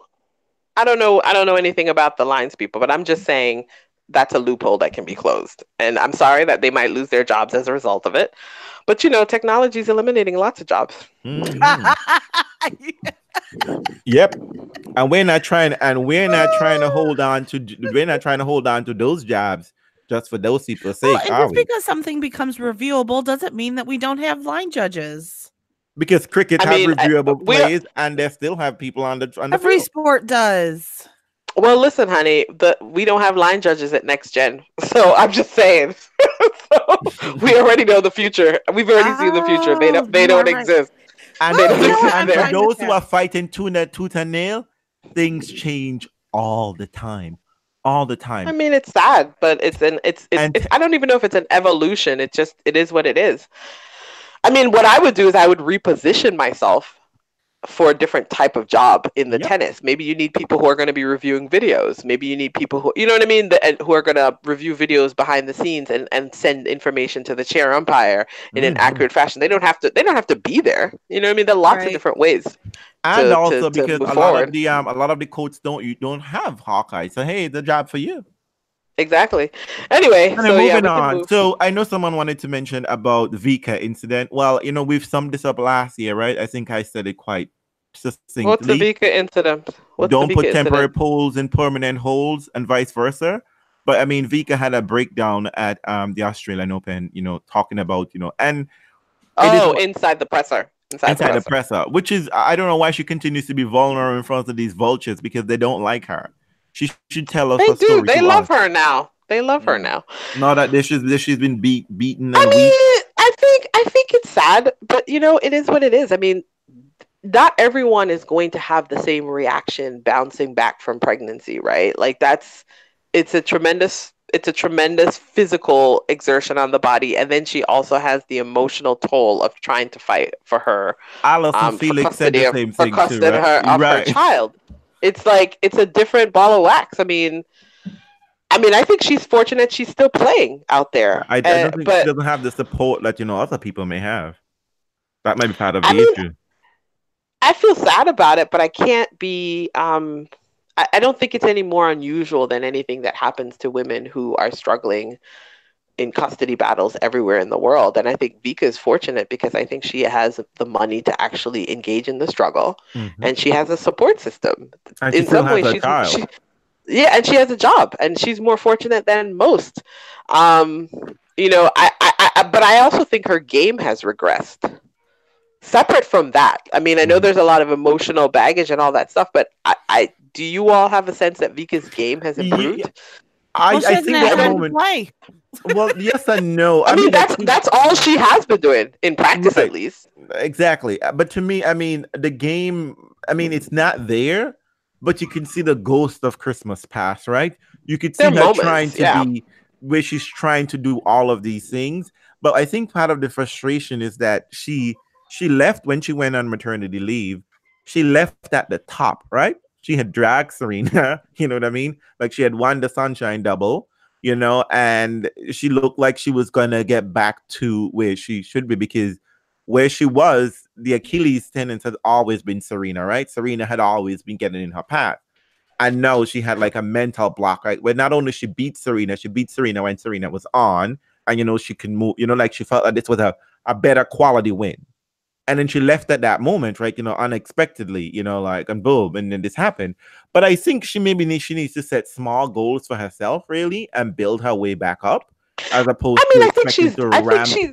to ramp I think she and- is doing that, but we probably need to ask this, ask ourselves if maybe the game and some elements of the game has moved on beyond her. Like, first well, of all, she yes, everybody's little bit- aggressive and they just have a better bit- serve. The service more problematic. Yeah, now, and she and she seems like she's a little bit weaker. She had lost some weight, and that took a little bit of her strength. And if you don't remember, I mean, I know that people think that people only remember the last thing that happens, but so um, Vika also struggled with injuries. Remember, she had that foot issue for a while. So even though it had been smooth sailing, it seemed in that double, in the you know the the the the sunshine double, it didn't necessarily mean that she was going to be smooth sailing from that on. Because I've never experienced Vika as smooth sailing. She's always, it seemed, in the last couple years, had struggled with injuries besides having to take a break for pregnancy. So I don't know. I just I, I'm not I'm not I'm not necessarily So of you're the saying a mindset. lot- Tell a her lot what of- it is. a She's lo- a, a lot hot of things. fucking mess right now. Well, There's a lot that's going on, and I don't necessarily yes. think it has to do. It's one not all. Yeah, it's not all with the baby and the drama around that. I think that her game has it's regressed all happening at the same time. at the same time. So it seems like it's all that. But I think her I game mean- has regressed a little bit. I think her serve has been problematic. Um, the best thing Vika had going for her was her movement, right? You know, she could compensate for a, Right. a piss poor second serve with that movement, and you could always dial in on that return. That's not been happening. So I think there's a lot that's changed about her game. Is that am I not seeing it clearly? Does anybody else see other things? No, I, I think you're absolutely right. I mean, you're all right because I mean, like I've seen her, I've seen her played a number of times, and you know, she and even in particular 2012 when she was like, you know, contending for majors, right? She was getting to the latter stages of these tournaments. That you know, she moved well. Like she was like, Yeah. you know, uh, she was she was dementia, but much, you know, like she was much more sound, clear in mind, know what she wanted. She she anticipated on well. Yeah. she anticipated well, you know what I mean? And you know, she didn't care. Like she was like Danielle Collins, right? I don't give a fuck, bitch. I'm going to I'm I'm gonna snatch it, right? Yeah. Except when She it was was all over Serena, right? because Ser- because Serena was all over her, right? Serena was smothering her like butter. But um, I, I do think you know, like, and and let's be fair, people. Like, time change, right? Her body is older. You know what I mean? And Yep. and, and and the issues, you know, like so. It's I don't think I don't want to speculate and say it's one thing, but from the outside, as you said, Andre, it's a lot of things, and there's a lot of things to deal with at the same time, and you don't know which problem to tackle because as soon as you tackle one problem at a time, the other problems still continue to persist. So Listen, Moving Terrence has up. going to counseling and getting a new coach. Probably, you go. probably, probably. right, But what what about, the about, uh, finals? Let's talk about the final. The final. Yeah. We we're not talking about the women still, are we? I'm The so women's over final is great. The women's final is great. Did we great. talk about Uh, it? No, we didn't talk about the final. we, we, we Oh, talked we just about how talked- it's being framed. Uh, We talked about just the framing of it. Okay, but it what was did a you guys great think of the actual final of it? I thought it think was a it was great yeah. match. It had lots of swings and twists and turns. You really didn't know who was going to win. Although, if you've been around long enough, you know never get on a bus with Petra. Um, some of us did, and it crashed again. But that was okay. Like, I mean, it was fun. It was a good match. I didn't want Osaka to win for very selfish reasons. I'm happy to share them with you. I was far better prepared and ready for the Vika almost lost her serving hand story than Osaka backed up her maiden Grand Slam win that she got over Serena and blah blah blah blah blah. I was way more ready for the Petra story. I don't want to hear this Osaka shit. And I I kept thinking, why don't I want to hear it? And Andrea and I keep coming back to what you said. And I'm not really sure if you shared this publicly or not. So forgive me if you didn't. It's okay. But you told DM her us real quick and tell her, ask if she said it. well, I mean, no, it's, It's okay. okay. I'm, It's I'm sure that it's I'm- okay, or I wouldn't. I, I'm fine. But I'm you fine. you did say that because of what a mess the U.S. Open was, it's really hard to see Osaka It's a trigger. untainted. Yeah, she's a trigger, and like I don't want to celebrate her. Like I am happy for her. you know. Jasmine said. Oh, I love it when the brown people win. And I'm like, you know what? I do too, but I didn't want this one to win, damn it. and I'm like, why am I being like that? But it's true. Like I I'm not I'm not here for that. You know what's so funny about that? You know what's so funny about you say that? And um, before you go, go on, I was No, go speaking for it. to and Chad kept reminding me, no, it's how people talk about Osaka. That is the Yeah. issue. Well, I'm sure it is. I'm and- sure it is. I mean, that's uh. part of it too. I mean, but then you know, even before she won a major, I had, you know, I wasn't really a big fan.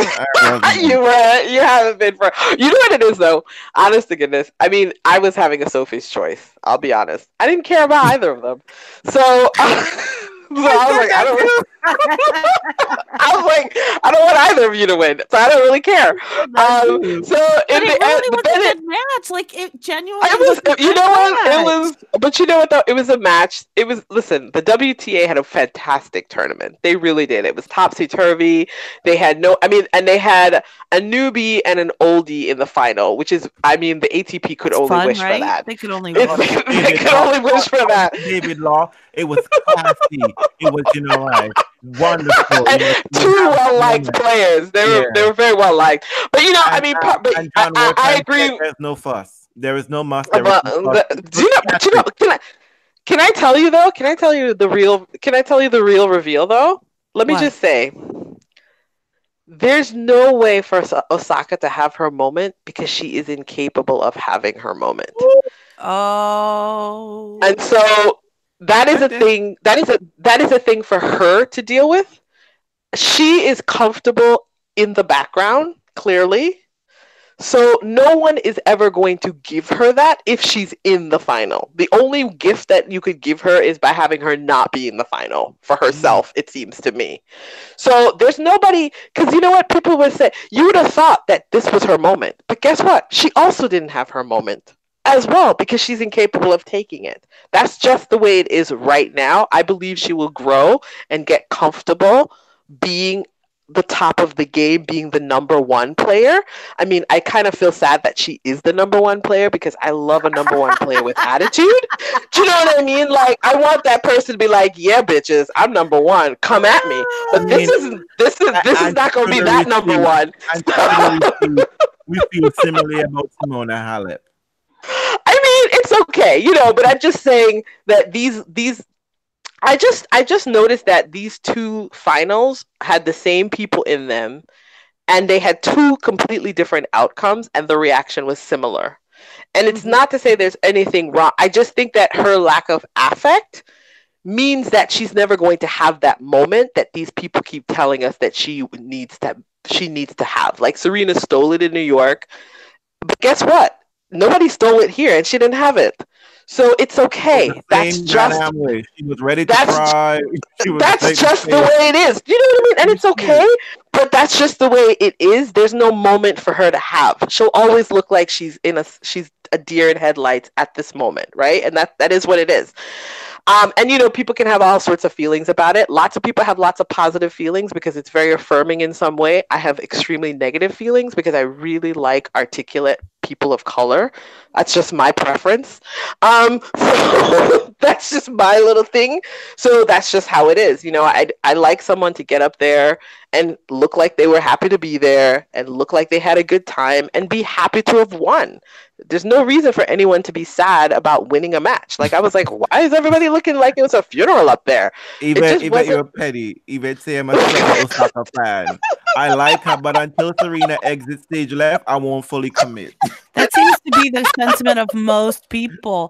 It does, you know. I mean, It's true. It's true. It is what it is. We're fan podcast. That's what this is about. Fan, you know fandom is irrational as fuck. And I gotta here's say, the- we are being I'm sorry. irrational. Nope, nope, nope, nope, nope. Hold up, hold up, I'm- hold we're up, not hold dealing hold with. Jon Hold. Wertheim in his I'm. DM sliding into everybody's DMs. What is- Hold up, hold up, hold up, hold up. Jon, come on the show and we'll talk. Wait, Stay the- just- Wait, wait. How, how come you all are getting DM slides? up, hold I up. don't Wait, get wait, wait, DM slides. I, Sorry. I would address that in a minute, but I would I refute the fact that I'm not I'm irrational. One of the reasons why I cannot mix. get I can't get on the Osaka bus is because I don't like the company and most on, on that bus. They're just there to be who's the company? anti-Serena. I know. Listen, A lot of will okay, get- Osaka but that- fans are on that bus to be, to Hey. be anti-black. well, of Let me course, tell you of course. But d- I wait, get they can't be anti-black because she's black. Um, I mean, it's going to become apparent at some point. What? Listen, let me tell you the You can't Let me tell just them she's black. let, let me tell you. Let me tell you the real thing. As soon as Osaka starts to put together full sentences, it's going to be revealed that she's black. It's just how it is. That's just how it is. Don't fool them. Don't fool them. See, You're gonna learn. I will get on the Osaka bus if I get to sit next to Sascha because that motherfucker is fine. Oh, no, no, no, no, no. Listen, I, you know what it is? You know what? You know the other thing is, listen, I love a teenage phenom. I do because that's what we were reared with. We were reared on that. Teenage phenoms are the shit. But you know what's also great about teenage phenoms? They think they are the best thing since sliced bread, and they always let you know it. We don't have that with this phenom, and she's not a teenager. What? She's twenty one. Yeah, We just don't have that. It's like, you know what? No, the teenage phenom usually is out there like, yes, bitch, I won. Come at me. This one's like, I'm so sorry I've won. I don't know. I'm so uncomfortable here. And it's okay. She has a right to be that way, but we as fans also have a right to be like, eh, next. So Thank that's you. how I am right now. We didn't Eh, we didn't next. pay money for a funeral. Funerals are free. Okay? We came for a party. and we need and if you're charging us drinks, if we get I need I need some something Yeah, there was no party there. there. There was there was no party there. Like you won your second slam. I think she looked like she wanted to give it to Petra. I was like, well, just give a damn thing to Petra. Yeah, give it to her. Let her do the honey. speed. Yeah, no Petra would Finger House, we'll share. Petra I won't think love it. Actually, that would have been a really cute moment if she had just done that. You know what, Petra? I'm so sorry that you didn't win. You totally deserved it because I know all the reporters said you did. So here it is. And then we could have all had this like weird ass moment, and then it would have. And Osaka, you would have been the queen still. Would have been like, oh my god, Osaka is the queen. Look at that she did. Osaka, you know what I mean? It would've- the PR person. It But would have just been a more genuine moment. I, I'm, I'm over these like weird, false, modest people. Come on, just be in But it. and, here like, is a storyline that they forgot to mention. Yes, even it was the saddest victory ceremony ever. I mean, it was Ever, really ever. bad. I, I mean, like, it's listen, only it would have been the highlight. It would have been the story about victory ceremony had Diva Dan not got up on this the victory ceremony and it became a, a injury fest. Well, but- wait, we're we're a different one. We're but let's finish out the ladies. So the ladies I were would say- fine. I have to say I have to beg pardon to Petra because you Mhm. know I had said in the beginning in our previous podcast, Petra don't do well for two summer for, for two tournaments in a row. She just don't. and it was gonna be hot as balls. But what I want someone to investigate the conspiracy theorists. I About need the y'all to go closure. check out who Petra know in the scheduling box because How yeah? How she get Greg to close the roof and nobody said anything about it? That's Because weird. I didn't get a whole essay on roof closure.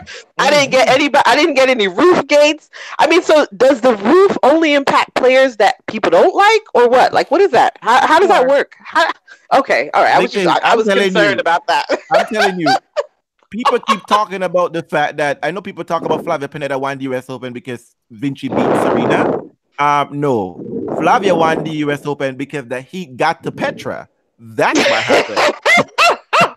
Stop because it. had that been a night session, Flavia would have That not been. was, that was great though, but I loved it. I watched that heat and I loved every bit of that match. Ooh, there was so much wilting. I loved it. And that you know, if somebody had any reason to complain, Danielle Collins needed to petition Greg Tiley like Cilic.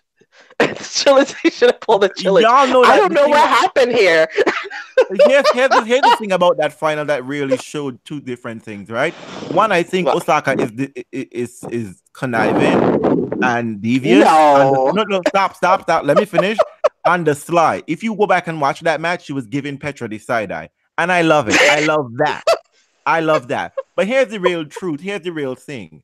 Osaka, when shit get really dodgy, she can dial in and call upon her technique and know exactly what she needs to do on court.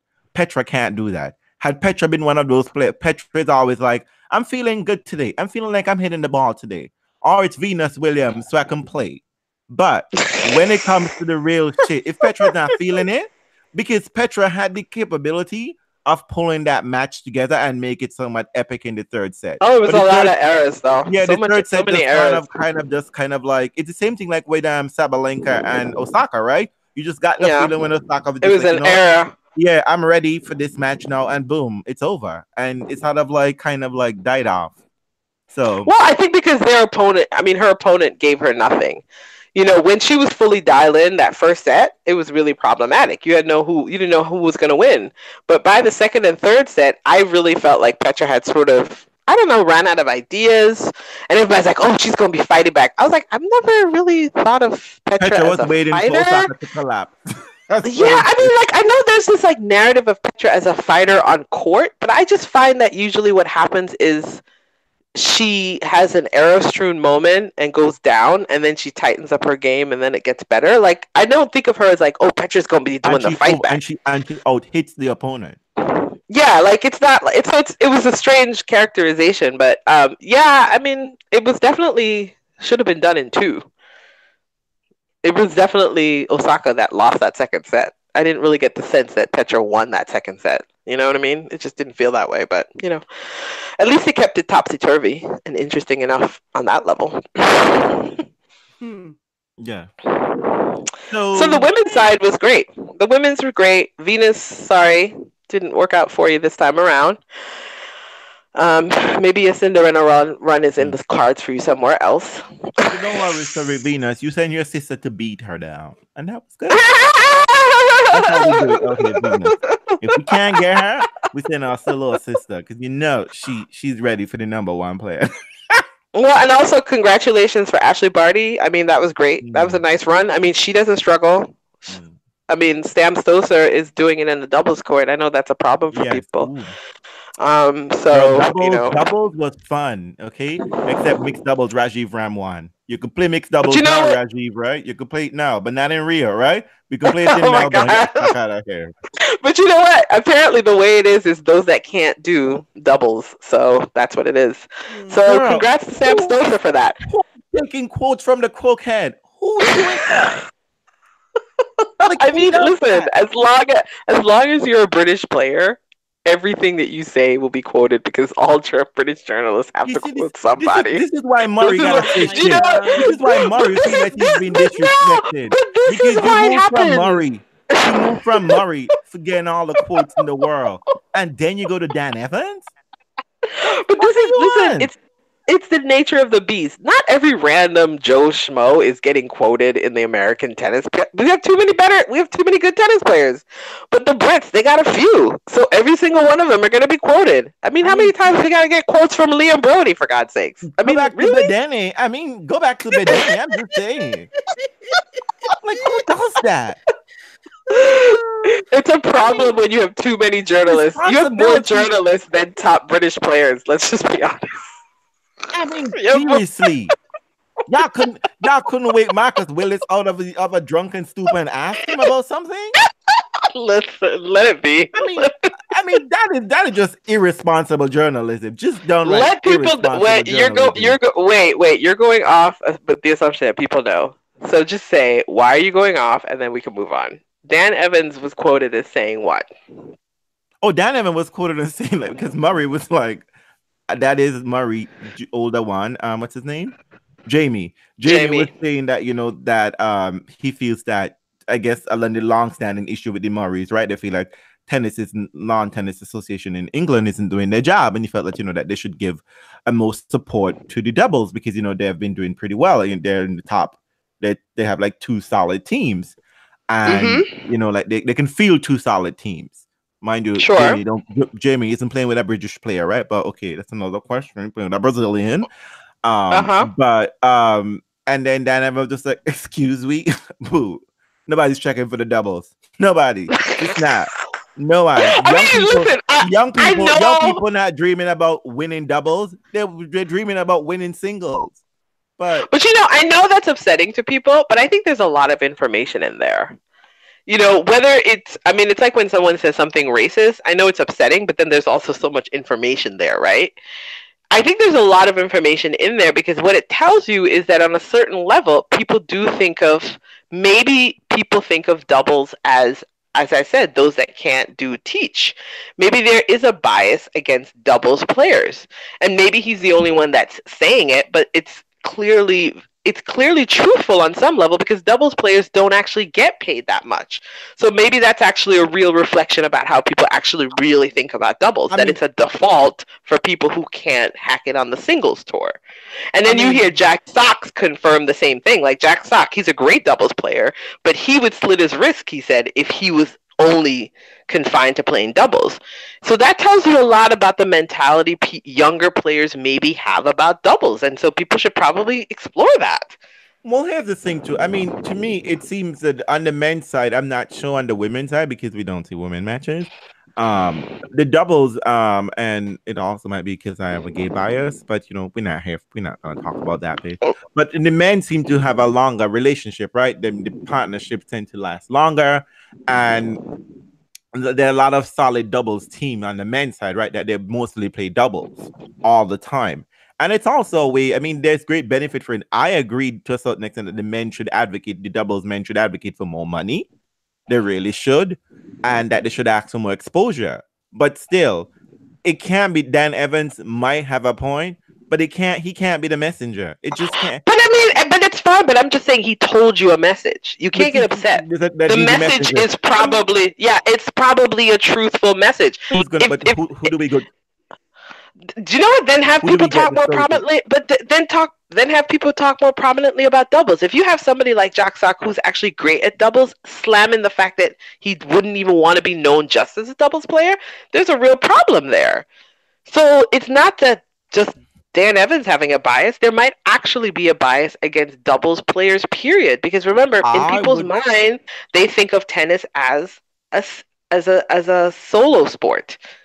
Yes, I mean, I, I would say two things that I've observed. One, that uh, there are a fair amount of doubles players who are not necessarily fit. Um, some time ago, a couple years ago, probably last year, Henri Kontinen from Finland, he was cute. He could get it. No, he got moves. I saw him in the final. He has moves. Listen, no, no, listen. I remember. I he remember. won Wait, Junior Wimbledon. wait. He Yeah, won- I He won remember. Junior Wimbledon, and he was there was potential for him, and then he's just like he's now playing doubles only. So there's also so that's what I'm saying is like you can't get upset with people when they're revealing the attitudes that folks have about doubles. You have to un- you have to undercut those attitudes and talk about them. But they're telling you some truthful things. And if I'm not mistaken, I remember Rafa had to withdraw from a singles match when he played doubles. And somebody was like, "How are you able to do that?" He's like, "It's just it's just different." that is true because there. I, I mean, I do think. I again, mean, the one of those demands are just really different. So we have But- to just be honest about it. Come on. I do think that I do think that they need to market themselves more and market themselves better. I mean, Rafa admitted it without saying it. And let's just, I'm just saying. I'm just saying. Dan Evans might be saying things, but I am not Listen, body I love shaming doubles Tony, too, but I'm just saying that we're talking about athletes, okay? I mean, Ryan Harrison. I was watching that and I was just like, that's a C cup. That's definitely a C cup. There's no way around that. That is a C cup. I don't know what's going on And then. Janina was, I was just like, I can't say that because you know that gonna sound mean. And then Janina said the exact same thing on Twitter. I was thinking, she was like, "It's jiggling, it's jiggling when he's running." I like, mean, and, and, and listen, this is the thing. You know, ten, you- I tell you this all. We all talk about the fact that tennis has an insecurity comp, an inferiority complex. It just does. That's why they love to celebrate Novak and Rafa so much, because they really don't feel like their sport is manly. And so, if you have people believing that doubles is operating at a lower tier physically, it's going to be problematic. And maybe also, it's also saying something to Jack because if Jack Sock feels like he could do better in doubles and he can't hack it in singles, that's also revealing to him.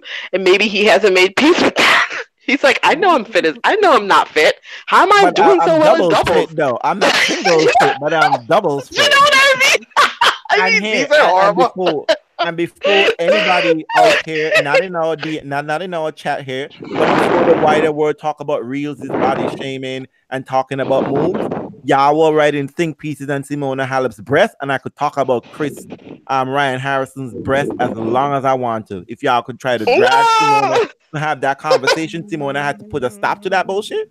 We can talk about Well, no, it has nothing. It has nothing to do with body shaming. It's just like, listen, there's a reality here, and these people are also Yeah. letting you know that they feel like doubles is a different demand. But you know what? I think it's stupid. I think all of it is stupid because you could still make the same. That's the that's the arguments people make against women's sports, right? But I just think each sport demands different things, and so yes, you're not going to be grinding out on the court and covering the court as you would as a singles player because that's not the point of doubles. Hello, it's not. So it calls for different things. It's okay for you to respect that and honor that. But it is it is revealing a lot about the mentality of players about doubles and so it might also reveal why they don't get as much support as they should I think that, uh, amongst their leadership because maybe that's actually a accurate reflection about how other people feel so you guys should probably check that I'm just saying doubles, ATP doubles, men, men and ladies too have no problem working WTA. I could help bring judge up that industry. oh, for- whatever Trust all right me, we can I move on totally sorry can. Especially if I have, if I can talk to Pitt you all the time. You know, he and I. Okay, we're not doing- here. We're not. We're not here to set you up on dates. Okay, so let's move on to the men's final. Oh, As What are we Janina started the podcast, I had this podcast Janina, I with know. one goal in mind to meet some hot names. meeting a doubles player. Okay, that's fine. So Janina started the. po- Janina, why did you start the podcast with Rafa's speech? You're evil, bitch. I could hear it. Listen, you guys. Tony is your friend, Janina. Tony is your friend. Not today. that speech was riddled with uh, A lot. Oh, so so much, so much, so much, so much injury, so so much injury, Extremely injured. Very so injured, so injured. No, so injured. Tony's wondering about why it's not today. You know. Uh, Okay. Okay, so okay, so people are talking about Rafa's speech. I mean, this is this this this this is another example of how the Reels Tennis Fan podcast we're obviously off the rails because I don't think it's a speech that anyone should be proud of. I really don't, and I'm going to Mm. tell you why. First Go of all, tell that I was sitting next to somebody watching the speech. And she turned to me and she said, That is a poor speech. And I said, Why is that a poor speech? She said, That speech says, I would beat you if I wasn't injured. That's what that speech That's what that speech said. Oh, oh, it said, you know, like I got beat because I was injured, right? I because I was beat. injured. I mean, and listen, I get it. I get that. But I first of all, that speech was really long. I seriously thought Rafa was gonna retire, and I was like, oh shit, are people is Rafa retiring? It kept going. Um, and then second, it was really a litany of Rafa's injuries. We know it. We know it. We really have known it. But let me just say, you cannot give a speech like that after having demolished the draw like you did. You cannot do that. That can't a be you, speech. It cannot be It can't you. be you. That can't be the speech you give. And that is not a, that is also not a gracious speech that you give after getting your ass beat. I'm just saying, the best way for you to evaluate that speech is listen to that speech, but you know how like um there's that movie A Time to Kill, and they have the juror close their eyes. And they walk you through what was going on with that poor little girl as she got attacked, right?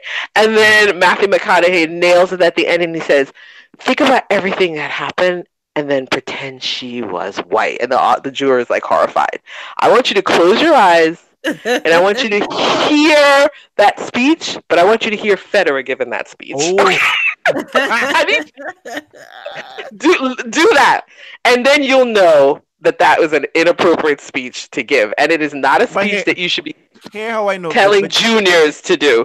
But I will say that Nole had a very good response to the speech because he got up and said, "Guess what? I I too was was injured."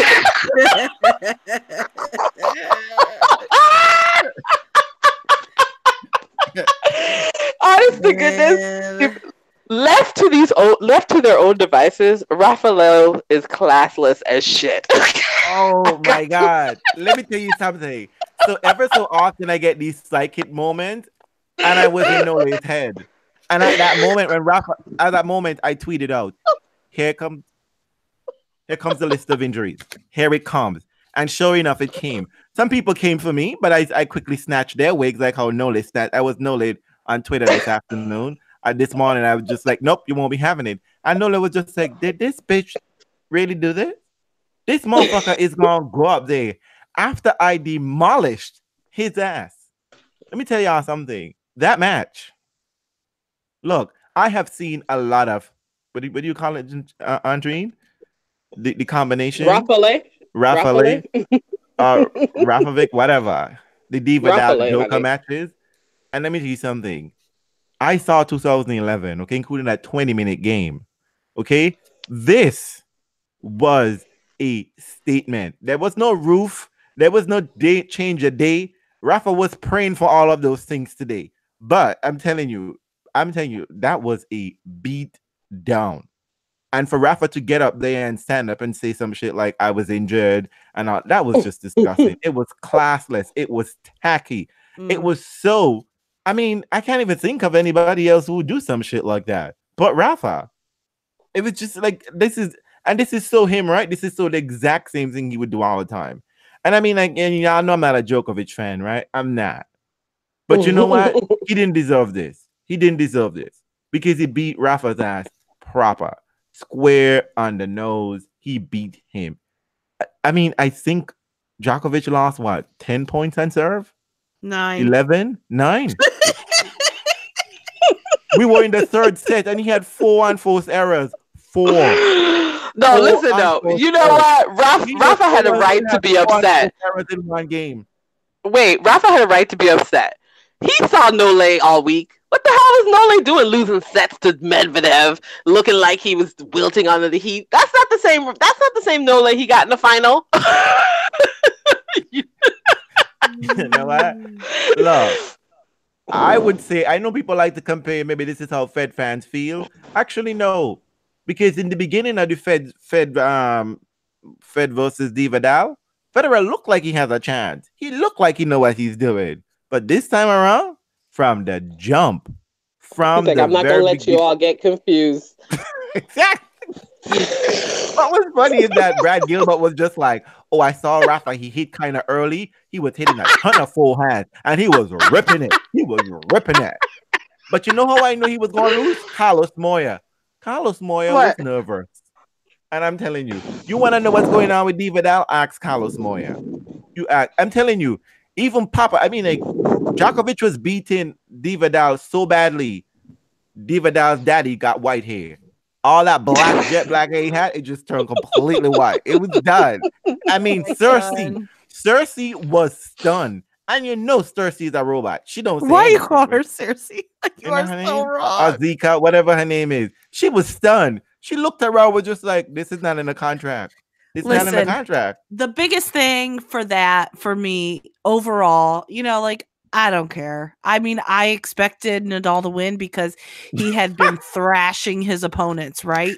And he gets to the end, and Tsitsipas loses to Nadal, and he says, That was on a whole nother level. I have never played anybody with that kind of level. And my eyes opened wide, and I thought, hmm, what are you just saying? You just played Federer. And you know, it wasn't a great Federer that you got, but damn, you're taking it there, bro. So I thought, wow, Rafa is really on. And the Rafa fans in my time like are like they're they're looking like Rafa is just in full blown fucking beast mode. And I'm I mean, am I crazy to think what the fuck is going on here? Three weeks ago he couldn't play because he had a torn muscle. And now he's just like digging graves and throwing bodies in. But I mean, we don't we we overlook all that.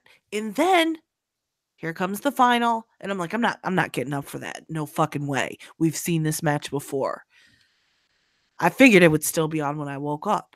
It wasn't and i'm fine with that too.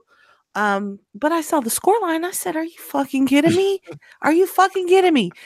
Rafa just ran through the draw. People are saying how he's in this unhuman like form and then Novak just demolishes him, just beats the shit out of him.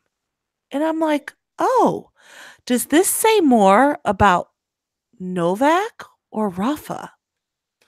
well. It says more about Tsitsipas, probably. Look, I'm gonna. I, I'm. I'm I, I, we may have to get some data for this kind of assessment, but I mean, it does. It goes to show. Okay, I'm happy. You know, I have to say, one, I'm excited that the match was quick. Okay, it was Thank quick. God. Yeah. Oh, this this is not 2011 all over again. Mm, because 2011 they were playing long, drawn out, dragged out points. right? 12 mm, mm, hour matches. Yeah, no, Ja- Ja- nobody had Djokovic time for was that. Just, Djokovic Nobody was had just time for like an that. inch or three above Dividal oh, level. Oh man, you well, you know exactly This time around. saying. You better say it. Djokovic made Dividal look like I don't A even know. child, a futures tour player. It looked like Alex de Minaur showed up in the final against Novak Djokovic. That's what it looked like. You know what? Come on here. You know what? you guys, Better yet, Dividal treated Dividal was treated like how we just treat Richard, treat Richard Gasquet. Sorry, Maya. I'm sorry. It was just it was just a you know what? No, no, you know, it was so weird. Like I was watching a couple because you know I didn't care. So I was like, let me take a break. Maybe um I'll check in on like set three because I was like, oh. So I started watching set three, and you know what was so weird about it? The rallies. It looked like they were hitting with ping pong ball. Like, I don't mean ping pong balls. It was just the rallies were not brutal. Like as many as hard as Rafa tried to hit the ball, like Novak Novak was there. I get so he looked like a it, yeah and it looked like a practice set. I was like the brutality of the final from years ago was just entirely missing. So like everything was neutralized in that match. Everything. Hmm. and so it looked Maybe because- like maybe a practice because- set. It was maybe very weird to watch. I think maybe because we're used to the power ratio now, why it looked that way. Because in there was no power because I mean, Dividal looked scared. He looked unsure of himself. He was 20 feet behind the baseline. And you know how I that always say usually with- works fine that usually works see people say that about Dividal like it's a complaint but he wins slam that way he does that at the US Open. else. you know what i mean Yeah, but, the not to other Djokovic, person, but i'm just other saying person is usually the other person is usually 20 feet behind the baseline Let me as tell well. you something. Listen, Novak was getting ready. This is what he was listening to. This was his warm up song. You know what? It was so horrible, y'all. I went on my DMs and I was like, "Oh, how's the tennis?" And somebody said on my DMs, I will not say who did. Somebody said Novak is dog walking Rafa, and I was like, "I need, I said it. I said it. I need to, I need to lay down." I said it too. I mm. swear to God. I swear to God. No, that I y'all gonna leave it out. Novak wasn't Yeah. eating. No, gluten free, boo, Gluten free. Get me some. And have But dinner with Novak- but- Wait, but Novak already explained to y'all. I had elbow surgery 12 months ago, so I barely could move as well. And look at me now. And look that at me like the now. greatest spitting contest I've ever Watch seen out. in my life. I was like, Juice. look, I thought it was great though. I mean, I, I thought it don't was an. I thought it was appropriate. I thought it was appropriate for where the ATP is right now, which is that Mm. people are looking at the resurgence of Novak and wondering how Rafa and Federer is going to be responding. And I was like, um, shouldn't you be asking about next gen? Oh, Jesus. look, look. I mean, I think, I mean, maybe we could say the Russians, Medvedev and um Khachanov, they might know how to deal with Djokovic. Maybe. I don't know because you know I think Djokovic always lies, right? He always lies about how he's playing tennis unless he meets, you know, like let's trade then he meets Federer and he meets Vidal. He's like Well, that's when you see him at his best, right? When he plays those two players. But I'm telling you, ooh, there is no no no guards are being changed up here, please. Mm-mm. mm-mm, no. Mm, no guards at all. And the sad thing is, and sad thing is, nobody looks like they're going to be even in the running to do it. But you know what? Life could change really quickly. Yep. I mean, Yeah, life I- I changed mean- really quickly. I I, mean, Novak remember when might hurt his Djokovic other went. elbow. No, mean, but the exactly, thing is, when they're Novak won injured, Roland right? Garros, no, but remember when he ran Roland Garros, everybody thought he was going to run, go on a tear, and then guess what? He didn't. So life can change really quickly. Something could happen, and this it all flips. But for right now, it looks like we're going to be talking about the same four players over and over and over There again. ain't four anymore, and there's never been four. Oh yeah, we have to we have Uh, to acknowledge that. forgot, Yes, Andy. is Andy's gone. sort of retired, but not Yeah, retired. So Not yet. So, you know what? Listen, does this win mean anything for the rest of 2019? Probably not. It might mean, I mean, because Rafa, whatever, Rafa will probably win Roland Garros again. Oh no. Um, uh-uh. It'll be, uh-uh, He might- no, honey. if it happens nah. tomorrow, if it happens tomorrow, I guarantee you, because of that shady, petty shit Dividal pulled in that press in that speech, Nola is gonna, coming it's for that. be Nole is gonna breadstick that bitch. Well, He wants that. I mean, because I that. anticipate, I anticipate Rafa's got a re-injured thigh with a it tore again after it just got healed um, at Hogwarts. No, he's fine. Um, He's fine. and He's then- fine though. He won't play again until Clay probably, and he'll be. In no, he says he's going. He says he's. He says he's going to Acapulco. Listen, No, Rafa Rafa says says lots, he's going to Acapulco. lots I mean, of things.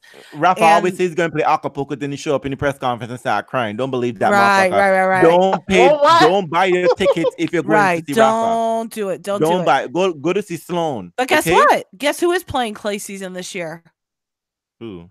Roger Federer. Federer. Oh, So at least that's going to be a little that's bit different Federer from the said. But few after you years. see Novak, I think he better keep his ass for the grass. Okay, Federer. no, no. Yeah, I we're know, from the, right? yeah, we're from the top Actually, man. I think I'm it's actually for hilarious. I think it's actually hilarious that we're contemplating the possibility of Novak getting all four slams, what, twice again, so that we can ignore it twice for a But second hey, time. Oh my Um, god! talking about but but since w- w- let's It's true, about this, though. I have to say that oh thank you Emmanuel for reminding me of a real another dog walk that happened in the ATP draw when Raonic showed up to, to deal with Sascha Zverev. Ooh, even Sascha was dog walking Oh, himself because Sascha. he was like the fuck. Listen, you do I what you mean- can. You do what you can. You I do what you can. trust me. I mean, of all the dog walking I expected, it was not this match. And Sascha didn't expect it either. Sascha was like me. But hopefully he learns a valuable lesson, okay? He takes nothing for granted. And I'm excited to see what he and Lendl can cook up to because you know he's a slow burn. I mean, he's a slow I don't burn. know. But I mean, We'll considering see. what I just saw here, boo, you're gonna have to be the Sangha, boy. You're gonna be Sangha. You're gonna be the new Sangha, right? You're gonna be trying, you're gonna get to a final, it. maybe. no, it's not he's gonna do happen. better. No, honestly though, we need we need something different to happen. Because let me tell mm-hmm. you something. If if just in case y'all forgot, 2011 when Novak went on his tear was boring as shit. I don't care. Even if you were a Novak fan, it was. I care. Exactly. I mean, and people were excited I- for Federer to get his ass beat again in the French Open final because he stopped Nole.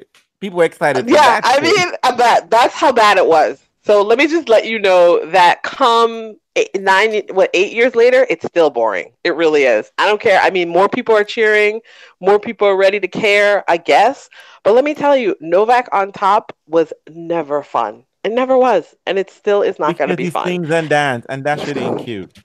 No, it's not even that. It's just like it's not his brand of tennis, that, that robotic thing that he does, it's just not that engaging. I'm and and and now we don't even have we have an older Federer and a problematic not Rafa to try to hold this dude at the gate. And got we don't-. Yeah, we don't got anybody else. We don't have anyone else. So that's what makes this potentially nightmarish. That's all I'm saying. So I need the youngins to do something yeah. because you know they what? don't actually match up very interestingly against Novak. Really, none of them do. And so, ooh, let's just I have let's a just wait. suggestion. I have a Bow our heads. It's gonna kill- It's gonna be well, no, because tennis Jesus don't come through for Venus, and I'll be damned if he come through for this for this shit show on the ATP. No, that's not how it works. But here I have a, I could solve two problems: the doubles What? problem and the Nole problem. So Nole plays against two players on the other side of the court. Oh, cut it out. you're stop. You're a mess. No, I mean, I So do think I takes care do. of doubles and singles. You know that's happening at the same time. I think it. Stands with listen, I think Thomas it'll. I think it's going to be real interesting. I think it's going to be interesting. I think maybe the finally the ATP will get a wake up call that it's it's entering its dark phase because Mhm. this is not exciting. When you look out on the horizon and you think about Novak winning everything, which he can, I don't care if he does, that's fine.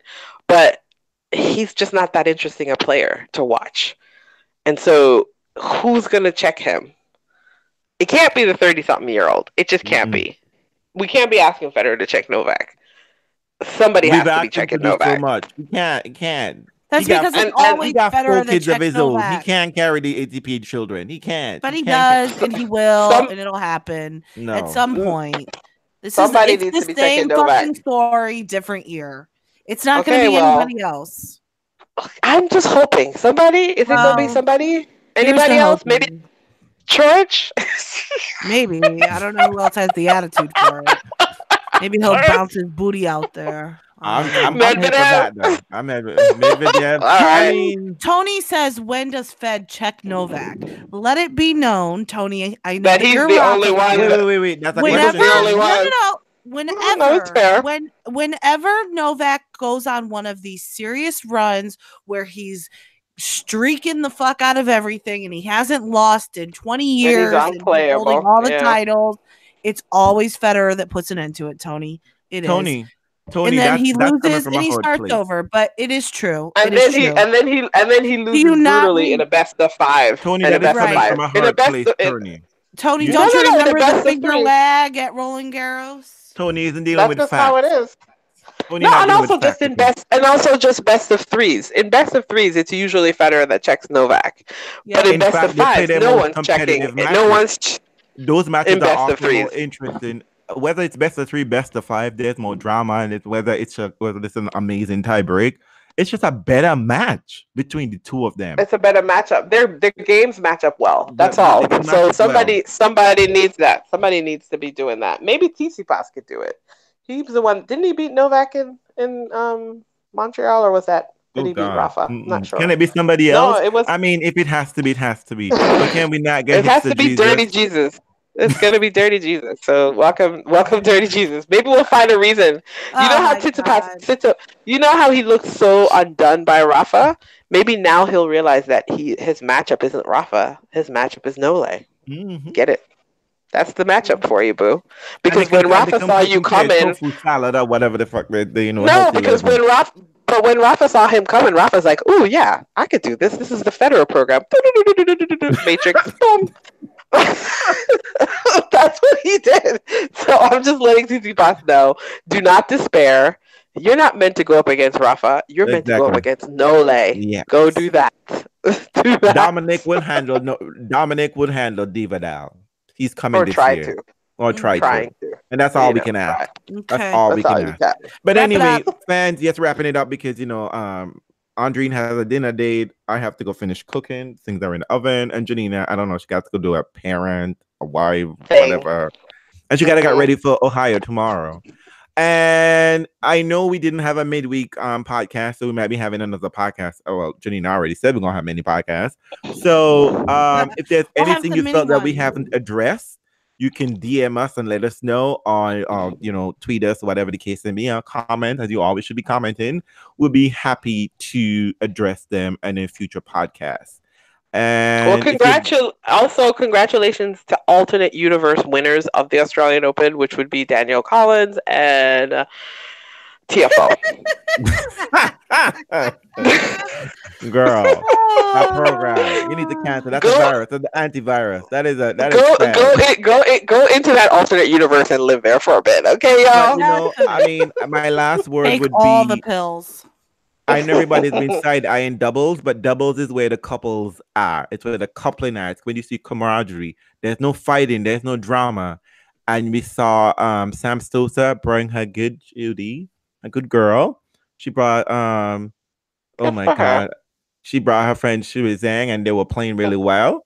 And they won the doubles. It was exciting. They were a really good match. I saw Sam smiling. She was happy. It was exciting.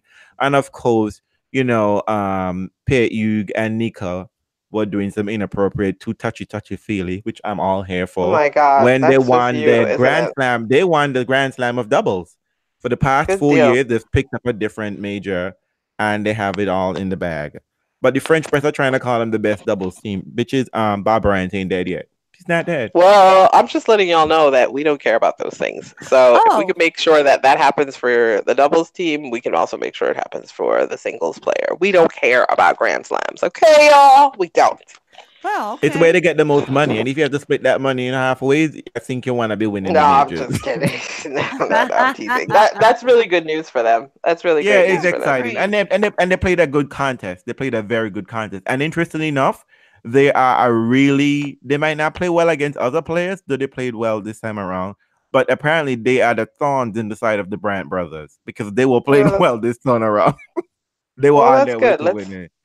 Well, so, that's, that's oh always good news. yes, Thank you, Terrence. And Svitolina play doubles. Well, um, we saw that. We'd already said that. You know, we, you know, Um, I Um, mean, we could have we could have broken that news for y'all last year when I sussed that out, but we let them break the news to you all. Okay, But you know, So, Andre. I thought of you so much this week because when Svitolina played Osaka, I was like, should I be should I be shouting for um Svitolina because she's fucking my friend, man? Should I be, you know what? Should I be doing that? I, sh- I, I was I was conflicted. I was conflicted. You know, glad that you thought I have you know that I would I would be her friend or not be her friend, depending on what you want. So if you want me to be like fuck Svitolina, I mean, don't. it's okay. don't- You know, Svitolina is my top six, so I'm living vicariously through her and her Mm, Monfils relationship, so it's okay. Monfils, I hope you know Svitolina is looking to get married, right? I hope you know that. Leave be. Maybe She Monfils is looking to get She, married. So she ain't doing a Dominica, okay? She ain't just fucking around, okay? She Mm. going she going to snatch. She want a ring on it. But anyway, Mhm. so moving on. So this was about a two-hour podcast, as we like to keep it nice and tight. Trinina said an hour. Mm, See where that Mhm. goes. mm. So Andrine, go I enjoy know. Dennis. You know, enjoy the last hee haw in Melbourne. Mm-hmm. Um, if you see any hot, I told you if you see any hot Maori, man, you know, you could can't fit in the bag. Can't fit in the bag. Um, it's been lovely, y'all. Um, chat with you all later. Can you buy my ticket? Bye. he doesn't buy a ticket halfway, okay? He doesn't have to come all the way He just to come to New York, okay? He doesn't go all the way to California. Anyway, All right, folks, bye. um, Osaka won two slams, and I think this is exciting for the WTA, even though it's not exciting for her. But I guess if somebody's exciting, that is exciting, I guess. But again, if you want us to talk about anything, just let us know. And good night, you all. Am I forgetting anything? And Janina would be in Ohio, and Andrine, pray for Andrine to get home safely, and that the government doesn't shut down again somewhere in between now. you are so random. Goodbye. you know. Anyway, goodbye, people.